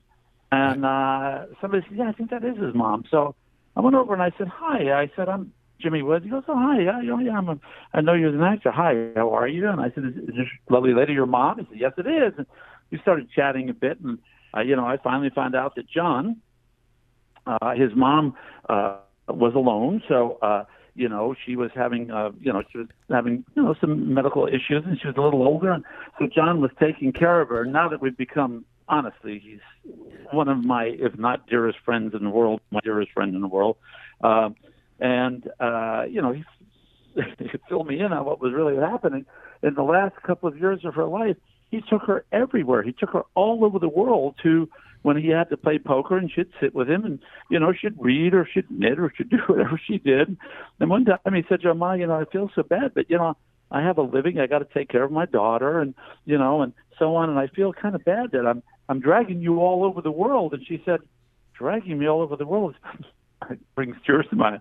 Said this has been the greatest two years of my life. I've traveled the world with the one person who makes me love That's awesome. more than anything I ever thought possible. And every time John and I talk about uh, my mom or his mom, we're kind of bonded by how much we love these remarkable women that, that cared for us and that we were able. I mean, people say to me, you know, why did you stop acting? And I've never really said this to anybody publicly, Mike, and you know I don't do press for anybody, but I love you too, man. You're Right. a great guy. And I will tell you, the reason I really quit acting was the last four years of my mother's life. She had an illness, and I needed to take care of her. And I went back to Rhode Island, and I spent four years with my mom before she passed. God rest her soul, and that was that. So, John and I have a bond that uh, transcends poker and even friendship. Just a you know a familial bond, the way we feel about our families, and I think that's uh, the thing that I always admire about him. You know, when uh, you know, I mean, I have to every day remind him to pull up his pants. You know, Matt Yeah. Savage actually has our Twitter account called Miami John's Pants, and Miami John has a problem with the way he wears his pants, unlike anybody on the face of the earth. But uh, you have to see it to believe it. You know Uh, that but, that uh, that makes that, that, even you know, makes me tear up a little bit because you know, uh, you know, I'm an emotional person, and what people don't know a lot about Miami John, about me, and about you is we care so much, and a lot of people We're passionate. we're passionate. And whether it's with our families whether it's the poker world whether it's politics we care so much. And sometimes we go crazy and say things we don't mean or whatever but it's because we're passionate and it's so important in life to be that way i'm never going to change that way i'm always going to treat the person i'm with the way I want to be treated. If everybody in the world would just be that way, the world would be a better place. Unfortunately, Well, uh, you couldn't have said it better. I mean, I was at a party the other night, and uh, Rob Reiner was there. Now, you know, my politics are more conservative, and Rob Reiner is very, very upfront about the fact that he's extremely liberal. Right. But Rob gave me a great opportunity once to do a, a movie where I got an Oscar nomination. He fought for me when the studio didn't want me. Right. I fought to get the part and said, I promise you I'll deliver. I'll get at least a nomination for you, and I did. And so on. And we see each other, we hug each other, and we laugh, and we tease each other about politics. And people say, How is it possible you guys are friends like this? I said, Because we were good to each other and we're passionate. I said, Look, Rob Reiner may be, and I kiddingly said this to him, and I mean, you know, I, mean, I ripped him at the time, that may be wrong about his politics, but I'll never doubt that he's passionate about his Yeah. politics. And one thing I'll never say is that he's not a patriot. I Right. say, look, the guy may be different in his thinking than I am in my thinking, Right. but nobody can doubt that we are patriots and we care about our country. We just have different ways of looking about how we think those things will be achieved. And I That's tell it. people that all the time. Can't figure that out. I tell people Right. that all the time. Everybody wants a lot. People that are passionate about politics, they want the same things from everybody, but we want to go about it in a different way. That's the only thing. And our founding fathers didn't make Democrats and Republicans to hate each other. They made them to come up with different ideas to move the country forward and to make the country a better place. And that's where where we've gone away from. And that seems to be the problem. Hey, now, but but now listen, getting back to poker, let me just Yeah. let me tell you something that's kind of interesting because you guys have been pros for a long time. Yeah. So if you if for a second, you know, I think it's pretty well known that John has coached me a lot in the mixed games, That's good to know. Yeah. and uh, yeah, and I'll give you a little a little background on this. Okay. Every time I would try to play Hold'em, one of the reasons I got very frustrated playing Hold'em is that online I did very well because nobody, except I think one person, knew who I was. Right. And I could tell the difference between how people would play against me online with my name, screen name that was not anything like mine. Right, right, uh, right. So I was anonymous. And how they play live. And they can't help themselves. You know what it's like being a pro, you know, with you and Daniel Negreanu and, and uh, Phil Hellmuth and all of everybody wants to have a story to tell. I call them tweeters. Actually, Yeah. oh, here's a tweeter. They get that glassy look in their eye and they can't wait and hold them to, you know, uh, you know, go all in with seven deuce offsuit, and make you lay down kings, and then tell everybody how they bluffed you and all this bullshit. Yeah. So, um, yeah. Uh, there's a little bit of noise in the background. Is that John? No, we're Uh, fine. John, is there any noise in, in your okay. Yeah, where you're I'm in a sitting? I'm in a hotel lobby. I'm walking over to a quieter area. Yeah, we're yeah, okay. or you can just put it on mute. Just put it, press mute while I'm talking. No, we're okay. and then, we're fine. Uh, yeah, old old, guy, old guys in technology. Yeah. Anyway, anyway, uh, so? Um, uh, so I, I, you know, I got very frustrated playing Hold'em because I thought, just let me play the game without having to. Oh, let's all like, you know dogpile James Woods and have a story to tweet and tell. Yeah. So Well- John said, "Well, you know, in the mixed games, what's kind of interesting Yeah. is that there is no story to tell. I mean, what are you going to say? You know, in in the second draw of the Ducey, Yeah. uh, you know, I hit you know the four of clubs to make you know to make the Exactly. against James Woodfield. "What the fuck is Yeah, that's not a story. they wouldn't have a clue what I was done. You know, Right. So what happened was he said, you should play the mixed games because really it suits your kind of intellectual nature. You know, I'm more of an analytic person and, you know, I would just get frustrated when the math wouldn't work out and Hold'em, which of course it doesn't. There's Right. a lot of a lot to Hold'em that's about other things than the math. But boy, I tell you, the starting requirements and the strategies are very, very, very important, as you know, in mixed games. Of course. So I go to the Bellagio with John. We sit down, like you talked about the 400, 800. We went, we sat at 40, 80, and I got my ass handed to me for like three or four weeks. But I'd read books every night. I'd read Ken Lowe's book. I'd read, you know, um, the Todd Brunson has a great chapter on Stud Eight or Better in in uh, Super System Two. You know, I'd read all these different strategy books. You know, I'd read uh, everything, and John would sit with me and give me starting, uh, you know, uh, strategies, and then present possibilities to me. Would talk over hands, and you know, I'd be well. I felt like you know, I felt like I'll make a little play here, and he goes, "Stop playing that way." Yeah. play these strategies and see what happens. Yeah. So I go from losing my ass two years ago December to going to the LAPC. And at the LAPC, I I made six final tables and twelve cashes. That's awesome. See, you know, And I you were you were deep a couple I- times last year at the World Series with me, if I'm not mistaken. In in, in, like one event, I forgot what it was. Maybe it was a horse. Well, what it was was that that same year, as miracle of miracles, I go to the World Series and I come in fifth in dealer's choice, which was 23 games. Yeah, I remember mean, that. I didn't That's even know was, how yeah. to play those games seven months before, and I come in fifth, and only because I got a really bad beat in, believe it or not, deuce seven pot limit triple draw, which is a kind of odd variant of that game. Yeah. And by the way, I want to, I do want to correct one thing. You said John won. Didn't John win triple draw last year? Yeah. At the LAPC. Actually, I, I won the LAPC triple triple draw. Well, he, he John did win. was there moderating. He did. win- It did say he got No, a first in he said, L- he in- said single draw. I mean, Oh, oh, single draw. Seven Single triple draw. yeah, yeah, okay, yeah, I'll let you off. Not single draw. yeah, yeah, yeah, yeah, yeah. So um, that's good to hear. You but know, John, John, tell John, tell him about the bluff in the in the uh, deuce to set, in when I was playing uh, Oh, in the triple triple draw. he almost fell off a chair. Mike, What- this is true. what I'm, happened? I'm uh, commentating on a podcast, okay. and Jim is playing Hippie Hippie Don heads up. Who's a great guy, by the way, Don Yeah. Halpern. A good, great guy. I really like the guy a lot. Yeah. Yeah. So they And the year and the year before, like the history is the year before that that first year I was playing the mixed game right after the LAPC.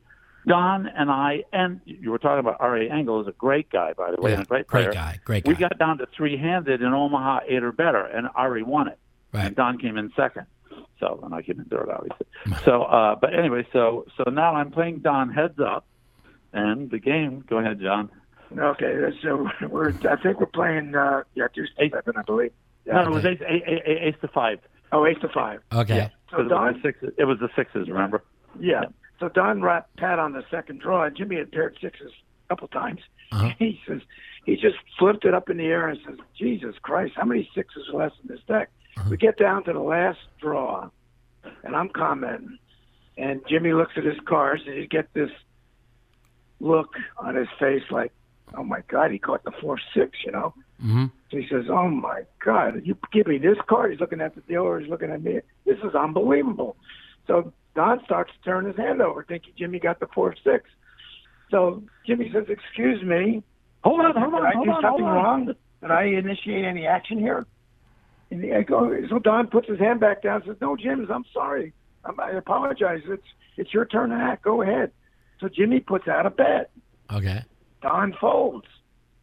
And Jimmy throws his hand in. And I said, wait a minute. I have to know something. My read is you got the four six. I said, if you did, you deserve it. Show it. He turns over, a pair of sixes. That's awesome. He had all four sixes and won the pop.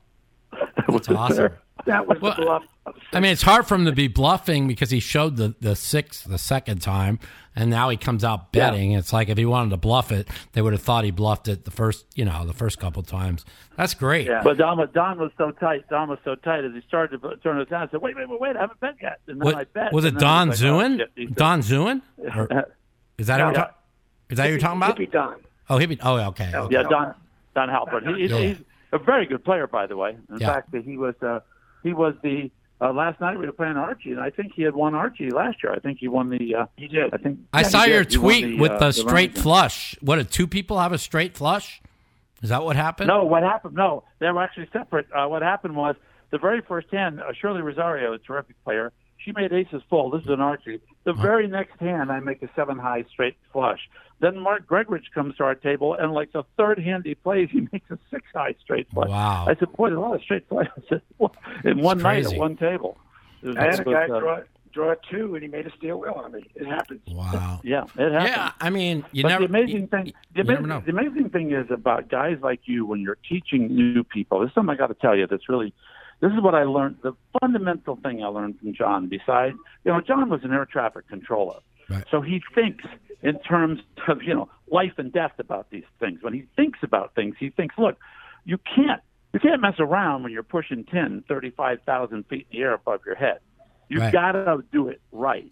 And the and the reason John is, I call John the Cal Ripken of poker because he has more torn catches than anybody in the history of the game. And why John Cernuto is not in the Poker Hall of Fame to me is one of the unbelievable Well, absurdities of this game. It is. Okay? It, it is Uh, it's absurd. absurd. Uh, Absurd. But I'm not in it either. And there's a lot of people that aren't that in want. it because it's politics. Okay. And we don't need to go any farther than that. Uh, they. Okay. Um, and, and anyway, let, let- let- let me just say that that that one of the things that that that he taught me, aside from approaching it like the science that it really is, and it's an art as well, of course, but Right. in with the right starting hands, the right tra- uh, strategies, and so on, is that you can never, ever stop learning or growing. no, you can't. Okay, and and so when John would teach me, I'd ask a question, and sometimes I'd say, you know, that's an interesting point. So like when Archie came out, for example, there were no posted strategies for Archie. No. So John and I would start talking to it, and we'd talk to Mark Gregor, who's a really good poker thinker, you know, and ask questions what he thought. You know, you'd ask really the top players how they would approach this new mixed game. And what was interesting about I hate that game, by the way. Find yourself, you, what you what? I hate that game. Go ahead. Yeah, but but but you would find yourself starting to um, think again about poker. You know, it's so easy to fall into strategies all the time, but then you start thinking about ways not only because the game changes, but because people get set in their ways. It can be in the simplest way possible. I, I'll give a perfect example. We were playing. We moved the 40-80 game over to the Aria for a while, and we were playing with terrific players like Mark Tenner and Magic and these guys, and you know they're terrific uh, mixed game players. And John and I, I said to John, you know, John, sometimes I can see your cards and you sit there and you're kind of loose. He goes, yeah, I know, but they're not looking. You know, it's only. I said, John, just just for the sake of it, you know, like you're a top pro, go back to basics, man. Hide your hand. I know it sounds silly. Well, we started making a little deal where you had to pay attention. You couldn't act and you couldn't look at your cards before it was your turn. And every time we would make a mistake, we'd flip the other guy five bucks. It was amazing how many times we kept flipping a five dollar chip to each other. I mean, just for fun, but it was like, wow, you know, you you fall into habits and you get kind of lazy about it, and all of a sudden, those little edges. Look, they Well, built yeah. casinos with a half a point edge. You know, you've got to have your game. You know, I'll never be at the level you guys play at. But one of the things that that helps me is that I think or try to approach the game because of John the way a professional would. You know, to really think about what is the point of making this play here? What is the point of making this bluff? What is Well, the yeah. point of You have to have a know, plan. folding this hand? You know, Yeah. you've got to think through every hand. I see a guy sitting there and he's looking on his phone and texting. I go, this guy's a loser by definition. He's Yeah. not paying attention to the game No. because they think they're so good they don't have to. Yeah. No, it's the truth. You have you have to have a plan. Uh, every time you enter a pot, you have to have a plan. Um, if you are going to deviate from that plan, uh, you deviate from it. Uh, uh, but usually, I go in with a plan, uh, especially if in no limit hold'em, uh, on how I'm going to react if somebody re-raises, if a certain seat re-raises me, or um, you you just have to have a plan. You have to be focused, and and I tell my girlfriend all the time is, you know, a lot of times even when we would fight before a tournament, we I get I get mad. I'm like, you don't understand.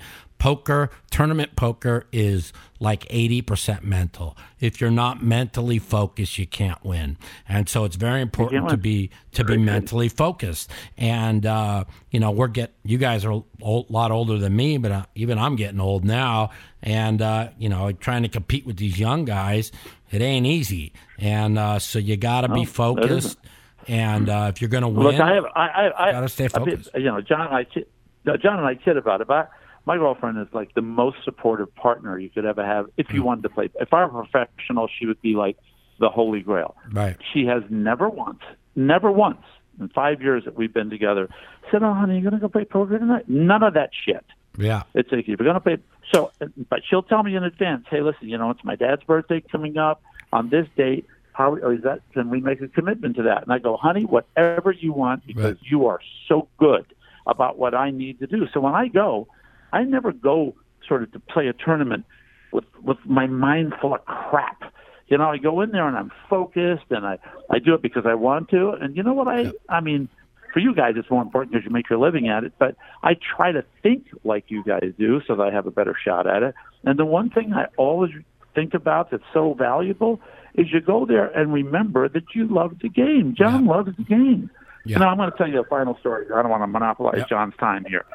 I used to play golf with Wayne Gretzky all the time. yeah, And Wayne Gretzky uh, was uh, he, he belonged to a country club. I won't say where it is because you where he All right. But anyway, we were at his country club, and afterwards, it was right on the time that he'd hurt his back, uh, and he was told by his doctor not to play anymore. Right. And it was as simple as this: he was sitting in the jacuzzi, and my buddy and I were playing with him.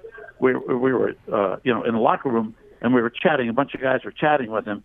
And I said, you know, Wayne, you can't go out there and play anymore, man. You got your. They said if you if you hit your back a certain way, you could be paralyzed from the waist down. That's, why would you ever take that chance? Yeah, And it sounds corny, but he looked me right in the eye and he goes, Jimmy, because I love the game. Exactly. I just love this fucking game. I love this game. That's good. I love it. Well, thanks, And Jim. I I appreciate James for coming on and talking about um, Miami John. He's a great guy. Uh, he's the and, greatest.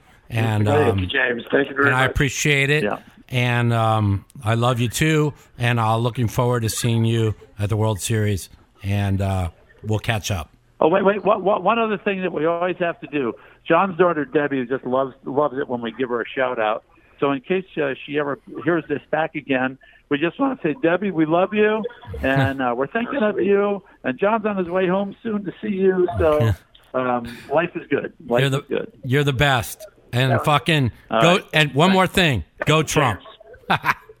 See you later, Jimmy. All right, buddy. Hi, All thanks for calling, All right, see you, Jim. Johnny boy. Bye bye. Bye bye. Bye bye, You got Jimmy. it. Thank you. What a nice guy. He's the greatest. Oh, isn't that great? Yeah, it's Like good to hear from him. He's um he's such a good person. Um, a lot of people they don't you know they don't they don't like him because of politics, but I mean people don't realize like when the L.A. fires were going on Yeah, last I hate year. when I see that. I hate that. Yeah, you know what I'm going to say. You know about the L.A. fires, how many people he helped save, um, how many animals he helped save. Um, he cares, okay, and he's passionate. Whether you agree with his politics or not, that doesn't matter. It's one of the things I tell people in this world all the time. He cares about the country, just like you care about the country. Whether you you disagree with how he cares about the country is up to you. But the bottom line is he cares. And that's the bottom line. His you know, heart is in the right place. Exactly. his heart's in the right place, just like mine's in the right place. You know, whether you disagree with me, how we go about it is is that's the that's the that's the whole divide in the country. You know, and uh, I just care about people who I know's hearts are in the right place. I've known you now for 24 years. I know your heart's in the right place. Um, I know you're a good guy. Uh, when I was learning how to play Omaha, uh, you, Brent Carter, Mark Gregorich, I learned a lot from you guys. And for me becoming that the player I am today, I, I owe a lot. I've learned a lot from you guys in the split games, and I am always grateful Thank you. for You that. learned well. You know, Very good. yeah, and there's many times me and Phil get in an argument about hands. He's like, Miami John says I'm supposed to do this. And I'm like, well, Miami John's wrong. He's like, don't tell me Miami John's wrong. He's fucking more cashes than you. Blah blah. And then we'll get in this big argument. And then, uh, and then he'll be like, he'll be like, oh, I, I, I missaid the hand to you. I said, of course you did, because Miami John wouldn't play a hand like that. And then he would re- re-say the hand to me. I'm like, oh, well, that way I agree with. So you know how Phil takes everything to an extreme. So, uh, so that was that was pretty funny. So, I, anyways, I, cert- I told him too. I remember that day, and I said, Phil, there's certain strategies that work, and a lot of them, a lot of it depends on the type of the game that you're in and the players that you're with. Right. So you can three bet to hell all day long, Right. and it's not going to do you any good if you got a game where you're going to get five callers every time. correct. So re-strategize, redirect your thinking. But normally, when you're playing with players who actually think about the game, these are the strategies you want to do. You want to get people heads up, and you want to start three betting them more often. right. If you're going to get a bunch of people in the middle, then you just call. You know, and he, he agreed with you. Yeah. So like, too. So like uh, Daniel told me he was playing in uh, in uh, WSOP Europe, and he said, "Man, I'm really impressed. Like Phil's really playing mixed games well." And I'm like, "Yeah, because I spend a lot of time teaching them, right?" I'm, I know you do. And a lot of people don't. re- mm-hmm. They're like, "Why do you help Phil?" But I'm like, "Well, because when I was sick, nobody helped me but Phil." You know, well, I'm going to help the oh, people that help me. You know, and you know, people are getting good at no limit. So if Phil's going to win more bracelets, he's going to have to get good at mixed games. You know, and I and when Phil wins, Yeah. the, people don't realize when Phil wins, poker wins. People don't get that. Okay, Phil is great mm. for poker. You know, so I want to see Phil doing well. And there was, I guess, they had a ten thousand dollar bet on a certain hand, and Daniel tells me the hand where Phil had ace. It go guy raised like in the cutoff, and Phil was on the button with ace three suited and two queens. And I said, you must three bet that hand. I'm like, you got to get the blinds out, and that was the bet he flat called and ended up losing his pot instead of winning a big pot. And uh, and I, Okay. he have to. I told him you have to three bet that hand. Um, and so uh, you know, um, and Daniel told him the same, and then he made a bet, like a ten thousand dollar bet with Daniel that I, that I'm supposed to. He's just supposed to call, and I, I didn't know what the bet was. They just they named me the hand. They go, Mike, do you three bet this hand or not? I said absolutely three bet it, and I guess that was their bet. So uh, I guess Phil lost that bet. So. Um, Well, there know, was a time before the poker explosion where Phil Hellmuth was doing videos about poker history and this and that, Mm-hmm. and most people laughed at him, including myself, Yeah. because I said, "Who gives a crap about poker history?" Well, he had the vision, and boy, did it ever come true. yeah, And anything he's gotten out of poker, and you're right, he deserves it. yeah. He gets credit for it, and when he does well, poker does well. I Yeah. agree with that. And I tell people all the time, you know, they get a lot of people get upset that that Phil can we you know he owns part of UStake and he charges a 1.5 markup or whatever, 1.7, and then the poker world throws a fit. That's when I came out with markup police, you know, and I'm a, and I'm I charge 1.4 or 1.5, but people don't understand it. It's like if the poker players were putting up money and chunks of money, that's a lot. But when you got 100 people putting up $50 for 40 $38 worth of action for an extra 12 bucks to say they have 1% of Mike Matusow or Phil Hellmuth, that's a good thing. You know what I'm saying? That is a good thing. And Brian Rast wrote an article about why it's a good thing. You know, even when I, uh, me and Phil were a little bit a bit, we, you know, we we were really kind of upset about, you know, we were fuck. Phil was like top of the top all time money earner for a while, and I, you were at one time as high as twelfth. I was one time as high as like sixth, and then all the all these uh, high rollers came out, and now I'm like 83rd in the world or whatever, whatever it is. But the bottom line, and I used to get upset saying, you know, why don't they, why don't they every time somebody enters a tournament and doesn't cash, take that off their all-time money list. And then Phil's like, "Yeah, I agree, right?" But then Brian Rast wrote, wrote a great article saying, "Mike, if you do that, he goes, there's a lot of people that think they're winners at poker, right?" You don't want them to mm-hmm. know to to know that hey, they're not winning poker players because then they won't be anteing up, So you don't want people to know that they're not winning poker players. And when he said that, that changed my entire thought process on that. Like, who gives a fuck about all time money winner? Who cares about that? You want to keep people in the game Right. that think they're winners that aren't winners. And, um, you know, as far as ROI goes, like me, Phil, probably you, uh, uh, um, Carlos Mortensen was like the best for a while. Like, I still look at, I, I, I think I'm 1.6 million winner in tournament poker in my lifetime, uh, which out of 10 million earned is you know pretty good. Uh, where most people, Right. most people that have, there's a lot of people that have won 10, 15 million that are five million loser in tournament poker. You know what I mean? So um, Yeah, and I think they they know that though. They yeah, they know it, and, and and even They like just when, don't get the notoriety. yeah, and even like um, uh, Dan Shak was like somebody said something. He goes, "You think I don't know I'm a losing player in poker? You don't need to remind me." He goes, uh, you, "He goes, I'm, you think I'm stupid?" You know, and like, and he's right. You know, and I love Dan. he's He's a, he's a great guy. So uh, you know, when uh, when Brian Rast said that, I said, "You know what? He's right." And then Phil said he's right. But you know, I can understand Phil. You know, he's probably one of the best ROIs in poker history. He doesn't he doesn't play that many. T- even at the World Series, like he pay he might play thirty a year. You know, Daniel plays like Uh-huh. 55 a year or or 60 or whatever. Um, you know, Phil, the last three four years, he you know, and again, and he's always in the top 10 of all, all uh, at the best all around. You know, so no matter what they want to keep saying about Phil, yeah, this Phil does a lot of things they don't like, and there's a lot of things that even I try and help him change. You know, you can't you can't beat a dead horse. You know how Phil is. You know, so uh, you know I try my best with the mixed games. You know, but you know we've become real close lately, and I I finally there's a couple things I I, I said that about his no limit game that I I know if I helped him out with. Um, what the fuck was that? All right, well, whatever. Oh, it's my phone. Uh, Oh well, I don't know what fell. Oh, uh, anyways, who cares? Couldn't have been that important.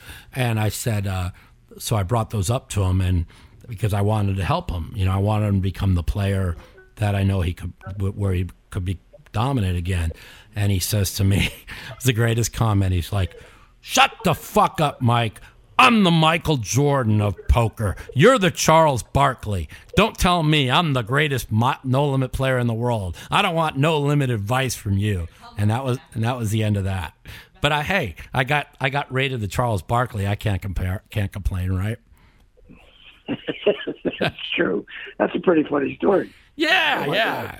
But I mean, it was like But I it- think he's joking. He's joking a little bit. No, no, no, no, no, no. He does not joke around. He truly, truly oh. believes oh. he's the greatest no limit hold'em player in the world.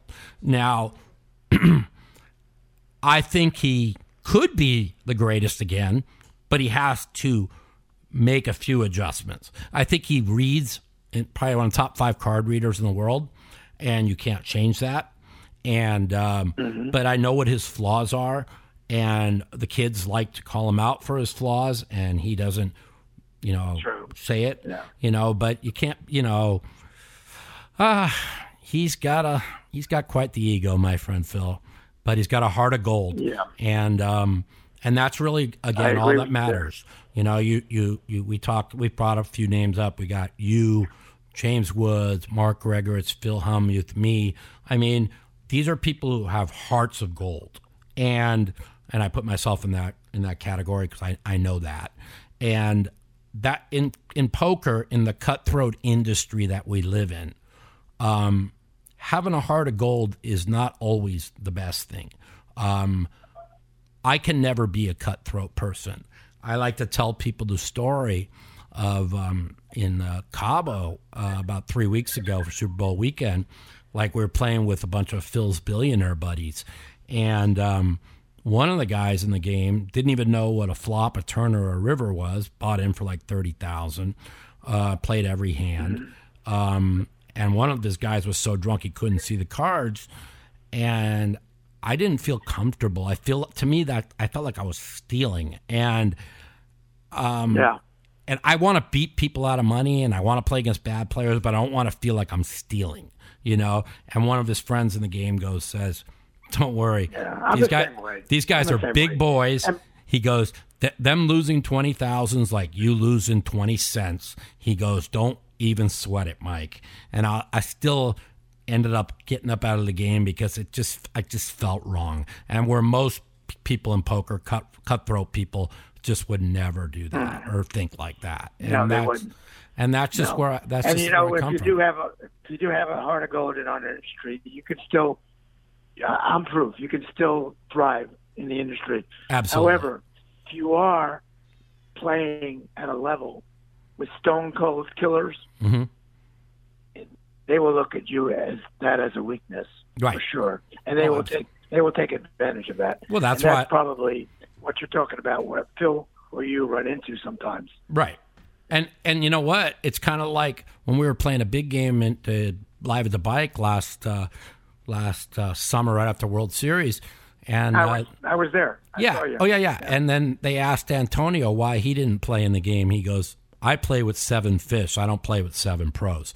Now I give Antonio a lot of credit. There's you know there's a lot of things I don't like about Antonio as a person, but when it comes to that, he's a smart cookie. He knows that you just pl- when you're always playing with people who play worse than you, you're going to get all the money. And uh, he's a hustler. I mean, he he is a cutthroat person. He will, you know, he's all about making the money. Which, hey, it's not. I don't fault that. You know what I mean? It, poker is all about Yeah. playing with players who play worse than you. It's not about playing the best in the world and seeing whose dick's bigger. Which is why I've never had any interest in playing the high roller tournaments. Just never have. So, Yeah.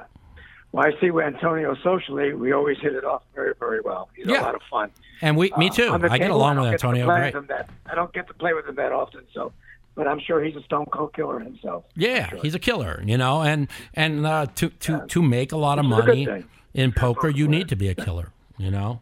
I, I can never be a sure. killer, you know. I'm I'm more than happy now to uh, play th- three four times a month in games that are really good, where I'm almost going to win nine out of ten times.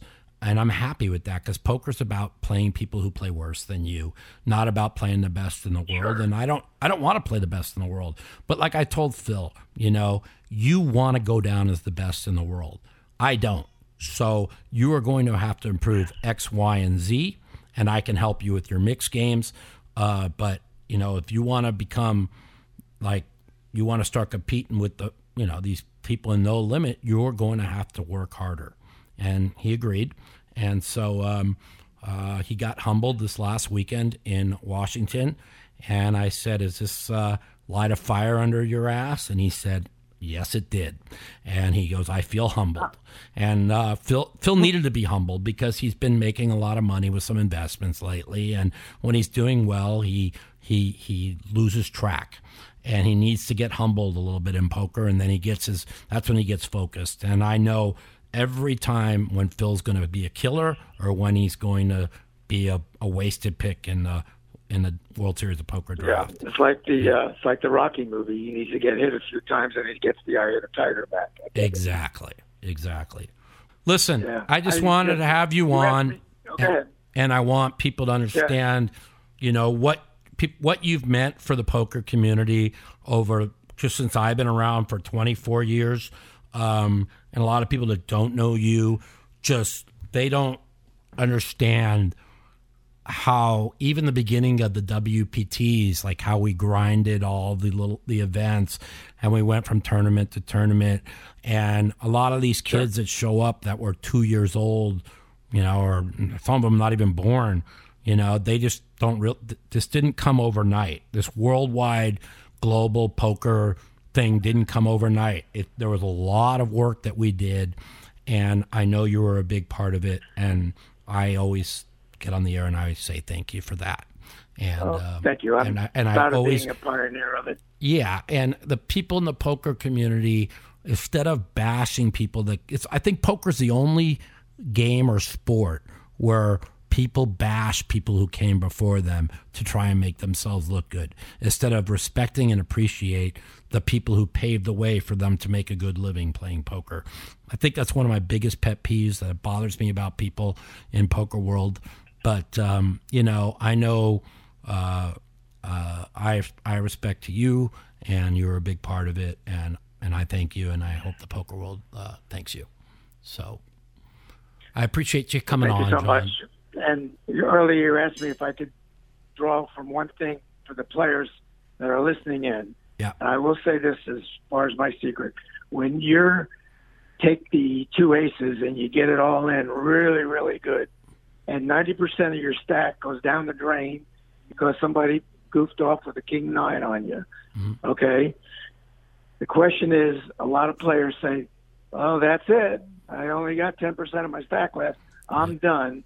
And to me, the question is, how am I going to get those chips back? Yeah. So it's kind of like a never give up type thing, but you can't think like that. You have to take those beats. And you have to come back. Strong. How many times And have we? thinking, Yeah. And how many Yeah. times have you seen me with one or two blinds in front of us when we come back and win a tournament?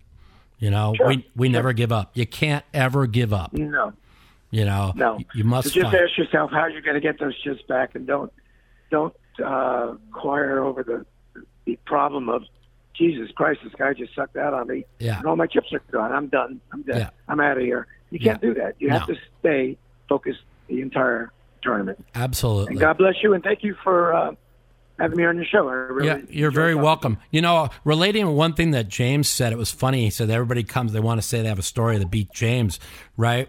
Like even I was telling people Yeah. earlier on the show today was, uh, you know, we're playing this private game in D.C. and Phil Hellmuth raised to 300. This guy called. I eight exit to 2300 because the game was playing like really big, and the guy just Right. he goes, I'm all in. And I, I just knew he wouldn't have flatted Phil with a big pair. And I call and I'm like, I'm like, do you have anything? He's like, no, I just want to play a big pot with you to tell my, my friends that I played a big pot with you. Right. And like the flop came on the first board, deuce five, nine, or deuce six, nine, three, king. Phil goes, take it, Mike. And then the second board, the flop comes deuce five nine king king, and Phil goes take it, Mike. And the guy, I had pocket queens, and the guy flirts over king queen offsuit. He had all three of his outs on both boards. And uh, I Oh lost- my God. yeah, that was 20K. And Phil had 40% of me, so it cost Phil 8K. He was already buried in the game. And uh, so it was pretty funny. Uh, he's like, Jesus, how bad are we running? The same guy did the exact same thing to Phil about 20 minutes earlier. He like four bet shoved Phil with, and Phil had pocket tens, and the board comes 10, 8, 7, 9 on the turn. Um, and the guy showed him ace six offsuit. and the very next board, he flopped an ace and he beat Phil twice for 20, 12,000, he 24,000. So Phil was going crazy. But, um, you know, same reason he wanted to play a big pot, just to tell people he played a big pot with Phil. So I totally understand where James was coming from on that. So it's pretty funny. I understand where he's coming from, and you know, to be honest, I can never be in the mindset of those people. I don't understand Yeah. how they can think like that. Yeah. It doesn't make any sense to me. Well, th these people like we play with when you play with people that are worth five hundred million, the ten thousands like a dollar. Um, you have to. It's all it's all money related. Think about like even when I mean, you remember when I had all the mo- like all the money. It's like uh, if I could never play fifty and hundred or like it took me a year to learn how to play 100 200 again. I played for 18 years 400 800 so uh, i mean i couldn't play good. So i could totally understand. It would be like like me playing if i'm playing 50 and 100 no limit it would be me playing like like one and two dollar. So oh it's like one and two dollars you throw a hundred bucks in. That's like that guy putting 10000 in. It's all relevant to your bankroll. Yeah. you know? It they, is. and they said it's the guy like, do you remember the times at the Bellagio where Doyle and Chip would come and play in our Omaha game at a lower level, like one and two or one fifty three? Yeah, yeah, yeah. These guys are used to playing one and two thousand. Right. And not that they were lost, but you know they didn't. no they didn't care they the just mentality that we did. Yeah, yeah, of course. You know, and it's all money related, and like, and the even They the guy, they didn't care. yeah, the guys I were playing with said that they, they kind of build the game around this guy, and he's worth like five hundred million, which okay, that makes sense, you know. But I, I mean, it kind of it sucked that I grinded all day to be ten k winner, and then to lose it on in that hand.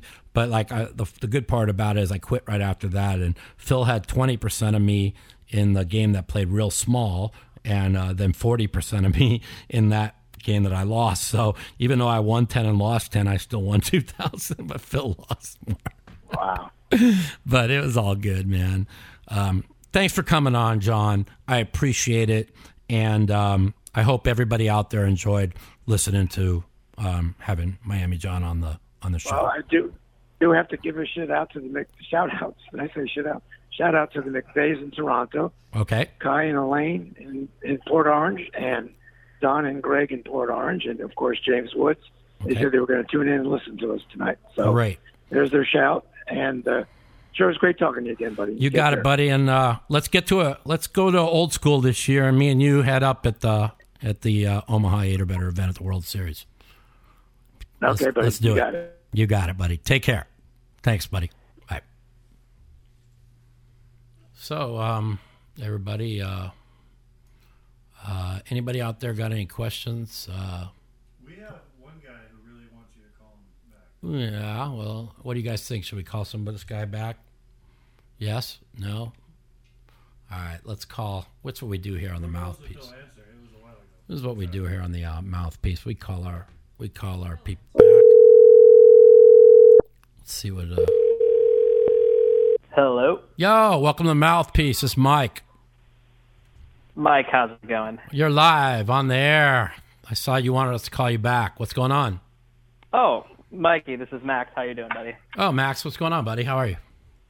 Oh, oh, I'm great. I have I have some questions for you. Okay, you got it. You got some time? Well, I mean, I got a couple minutes. Let's go. What do you got? Oh, great. Well, I got some questions for you. Um, uh, let's let's just go. Let's start from the top. Uh, I, I assume someone's asked you this question earlier, but if you had to put a percentage on it, what percentage chance do you think the World Series will get canceled? Zero. Zero percent. Zero, zero, zero, zero. The only way it gets canceled is if the United States has a complete shutdown of all air traffic in and to the United States, which is never going to happen. And that's it. Zero. 12 Okay. to 1. I want to So- lay 12 to 1 for all the money. Matter of fact, I just I I want to bet it now, but I, I'd have to put my whole bankroll up to even make like five thousand. So uh, uh, I, I just it's zero. I mean, All right. that's it. so, so I'll ask you. I, I have a, a follow up question to that, but I'll ask you my second question first.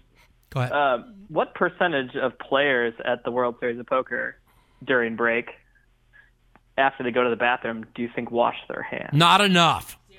I watch. Yeah, I so- watch this, and you know what? Right. One of the best years we ever had, about seven years ago, they had um, when you walk in and out of the Amazon room, there was soap dispen or or hand sanitizer dispensers on the walls, and they took them out. But that was like probably the only year I never got sick. And the truth of the matter is, is like what Geralbus says is kind of funny. It's like they've had they have the real flu there every year. They had the Legionnaire's disease Yep. like three years ago. Two years ago, I got MRSA staph infection where I was playing four handed for a bracelet, and my whole entire inside of my leg was the size of a softball. Uh, the pain was so bad. At two in the morning, I'm like, I got to win this. And then I end up not following my read and grenading the tournament. The next day, they cut the whole fucking chunk out of my leg where I had to miss the main event.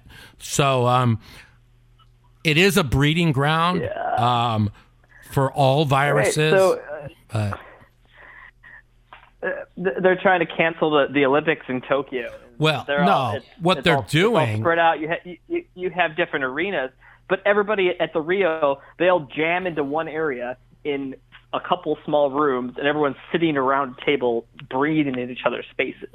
yeah. So how how is that going to work? Well, you don't understand. The reason why, okay, Japan is on lockdown right now is because the uh-huh. Olympics coming up, okay? They have to make sure that they know that everything is safe for the Olympics. So when people are like, "Why isn't the United States on lockdown?" Well, first of all, Trump had uh, was on January 24th. He suspended all flights in and to in and out of China. Okay, which is why there's there's nothing spread to the United States. But the fake news wants to just say that Trump doesn't have anything under control, and this is what they're doing is they're trying to another political hit job on Trump because he can't lose the election, so they know it. So they're just trying to mortally wound him any way they can, you know. So um, you know, I saw this coming three months ago. Um, if Bernie was going to look like the nominee uh, that they where they knew they were dead, that they were going to try and do what they're doing. I mean, to politicize something like this is just awful. Every this would be this would be one of the best times ever for for both sides to to try and put the country together. Say your government is behind you. We're all in this together. Instead, they want to keep dividing, dividing because they don't care about anybody. It's all about power and control, and they just don't care. And that's why I've been kind of on a tweet storm today, and I've been going crazy. Oh, I saw um, it. Yeah, I, I I'm embarrassed for myself because of it. But the fact is that I I saw this coming months ago, and I I've been talking about it every day to people I know on my podcast that that they're going to try and politicize. But I mean, the fucking headline in the New York Times today: the coronavirus should be called the Trump virus. Are you kidding me? These are sick fucking people. You know, they don't care about anybody. They care about their fucking po- politics. It's just, man, it's it's just unbelievable. I I just that's but you know. So all of my questions were percentage based. Question number one, uh, percentage of World Series canceled. You said zero. Zero. Percent. Or question number two, percentage of uh, player poker players that wash their hand during break. Um, what, what's that answer? I would say 10, 50? 50%. Okay. I want to know the that's really percentage of. I want to know the percentage of how often Mike the Mouth washes his hands after going to the bathroom. Uh, wh- Especially when you piss in the parking lot, dude. Uh, me? I don't fucking. I fucking. I want people to fucking have my piss on their fucking hands. Are you kidding? Fuck Is that, them. who is that? Is that your editor? Who yeah, is that's this? my editor. Yeah. yeah Piss he's- is Oh, sterile. Like somebody said in the chat, wash your hands before you go piss. Piss is sterile. Yeah, there you go. You know. So uh, Excellent. you know. I, I, but I've seen people in the bathrooms not wash their hands. I'm like, really? Of course not. Yeah, that that's the bigger problem. And then they touch the chips or the cards, and the Well, cards yeah. get spread around. So Well, when I got the MRSA, you know how it goes. when I got the MRSA two years ago, my doctor said it's not as you think that. He goes, MRSA is on those chips. So what it was is like I probably scratched the side of my fucking leg or my nuts or something, and that's when it got on the oh, side of my leg. And he's like, MRSA, like gr- people think that he says it grows on shit like that. Now, listen, I know it. I, I truly believe three months from now it's going to the it's not even going to be around this virus.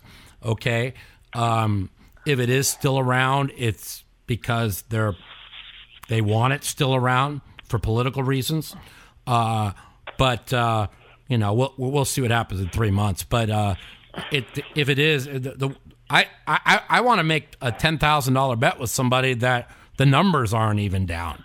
Okay, you might. I, they just. I just don't. People are degens. They're not skipping the World Series of poker. They're just not. You know, just No. I, I agree with you. Yeah. All right, I got six questions for you, and then and then seventh if you get through them all. Wow. All right. Hurry up, Uh, man! I don't what- got all night, man. Oh, oh, I know it. Over under Astros hit by pitch during the regular season. the number. and a half. The number is 83 and a half. I take the under. yes, it is. Yes, I know what the the number is. I already know the All right. number. Eight, I take under. I've already All told right. you. Go ahead. Percentage percentage chance Brady actually leaves New England. 50, 60, 40. I think he's coming to Vegas. You think he? You actually think it's a greater chance that he Yes. leaves New England? Yes, I Wow. do. All right. They want they want to make a splash, and they they wanted to do it with Antonio Brown. It didn't pan out. They need to be all in. They're going all in on the draft. They want to have a shot at winning a title in year one in Vegas. I think Damn. Brady's coming No, to yeah. Vegas. All right. I'm a big Brady right, fan. I'm Raiders- hoping. I'm hoping. I hate the Raiders, but I'm a big Brady fan. Go ahead. All right. Five. Trump loses the election. What's the percentage chance? Zero if it's Bernie Sanders. I I agree with you. All right. Six. Uh, name a percentage. Mikey wins a bracelet in 2020. Well, I don't know. I mean, I keep making all these final tables, and then I get fucked. Uh, I mean, uh, Come on, give me 50 percent. twenty percent. That's that's good. You want me? All you right, want me? I don't want to overhype myself. I want to be honest. You know, you know. Hey, I like it. If, if you can I'll- stay healthy, you, you have a good. Yeah, I'll be I'll be at a couple final tables, but you know, if you, you get to a final table with eight people, I mean, you got to run good at a final table. So, twenty percent. For sure. All right, last question. I'm a mixed game uh, professional, I guess, Okay. in low stakes. So I am the number one client of your product that's coming out. Okay. Why why should I buy it? And when is it coming? Um, because I am the best Omaha eight or better player in the world. I am I one of that. the best stud eight or better tournament players in the world, and uh, I plan on sharing my info with people because of the fact that I'm not able to play enough where if people learn how I play, it's going to cost me more than I will make teaching people. In other words, Absolutely. in the old days, teaching people, it probably cost me a million dollars. You understand? I don't, I'm not, Sure. I can't play enough to make that million dollars um, playing Yeah, no, games. we, uh, I I understand that. and uh, You you can't you can't sit for long sessions anymore. I. Correct. I can't play longer than six hours, and I'm I'm to the point in my life where I enjoy the podcast. I enjoy helping people, and I am going to basically give people knowledge about Omaha eight or better that nobody thinks about. Like, like, um, like somebody came up to me was telling me why I was wrong to fold a certain hand pre-flop that I folded in the 50k or whatever, and that they're trying to say I, I'm, I suck at Omaha eight. They told Daniel Isaac Haxton said that to Daniel because I folded the oh. the six seven eight jack double suited, and and then Jungle Man's like, well, we ran all these sims of why it's profitable to call there.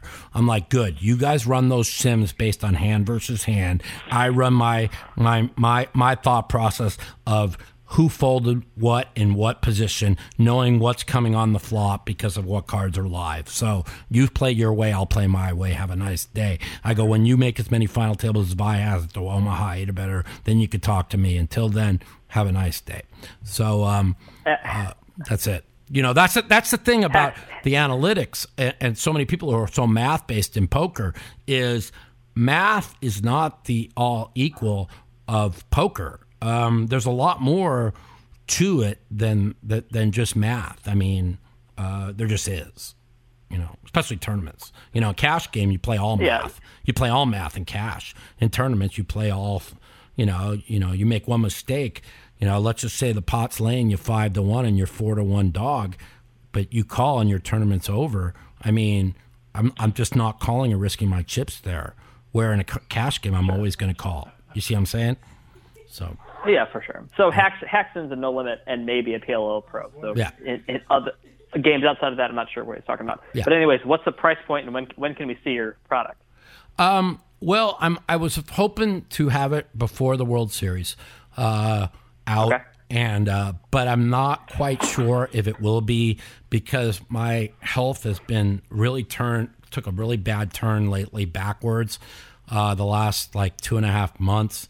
And it's been fucking just brutal. So it's kind of the reason why I've missed a couple weeks of the podcast because I mean I haven't even been able to get out of bed. And when I went to fucking DC. I knew I'd be in pain, but I didn't think it would be that bad. And it ended up being like a total nightmare. And ever since I got back, it's been a nightmare. But I got on some prednisone. It helped with the inflammation. I'm feeling good now. So hopefully, if I could keep feeling good, uh, that's going to give me a chance to get everything done before the World Series, including getting my book out, which is probably more important than uh, getting that site up before the World Series. So. Sounds cool, Mikey. Feel better, man. Hey, thanks for the call. Appreciate it. Tell all your friends listen to the mouthpiece, man. Have a good Will one. do. Later. Later. All right, everyone. Episode 36. Year two is in the books. Um, great, great episode. Miami John, a guest appearance by the one and only real James Woods. That was a surprise appearance, and um, good to hear from him. Uh, I love you all. I love everyone. I'm sorry I won't be at the LAPC this week. I'll be talking about how things are going next week, as well as whatever else is going on in the world. See y'all next week on The Mouthpiece. The Mouthpiece.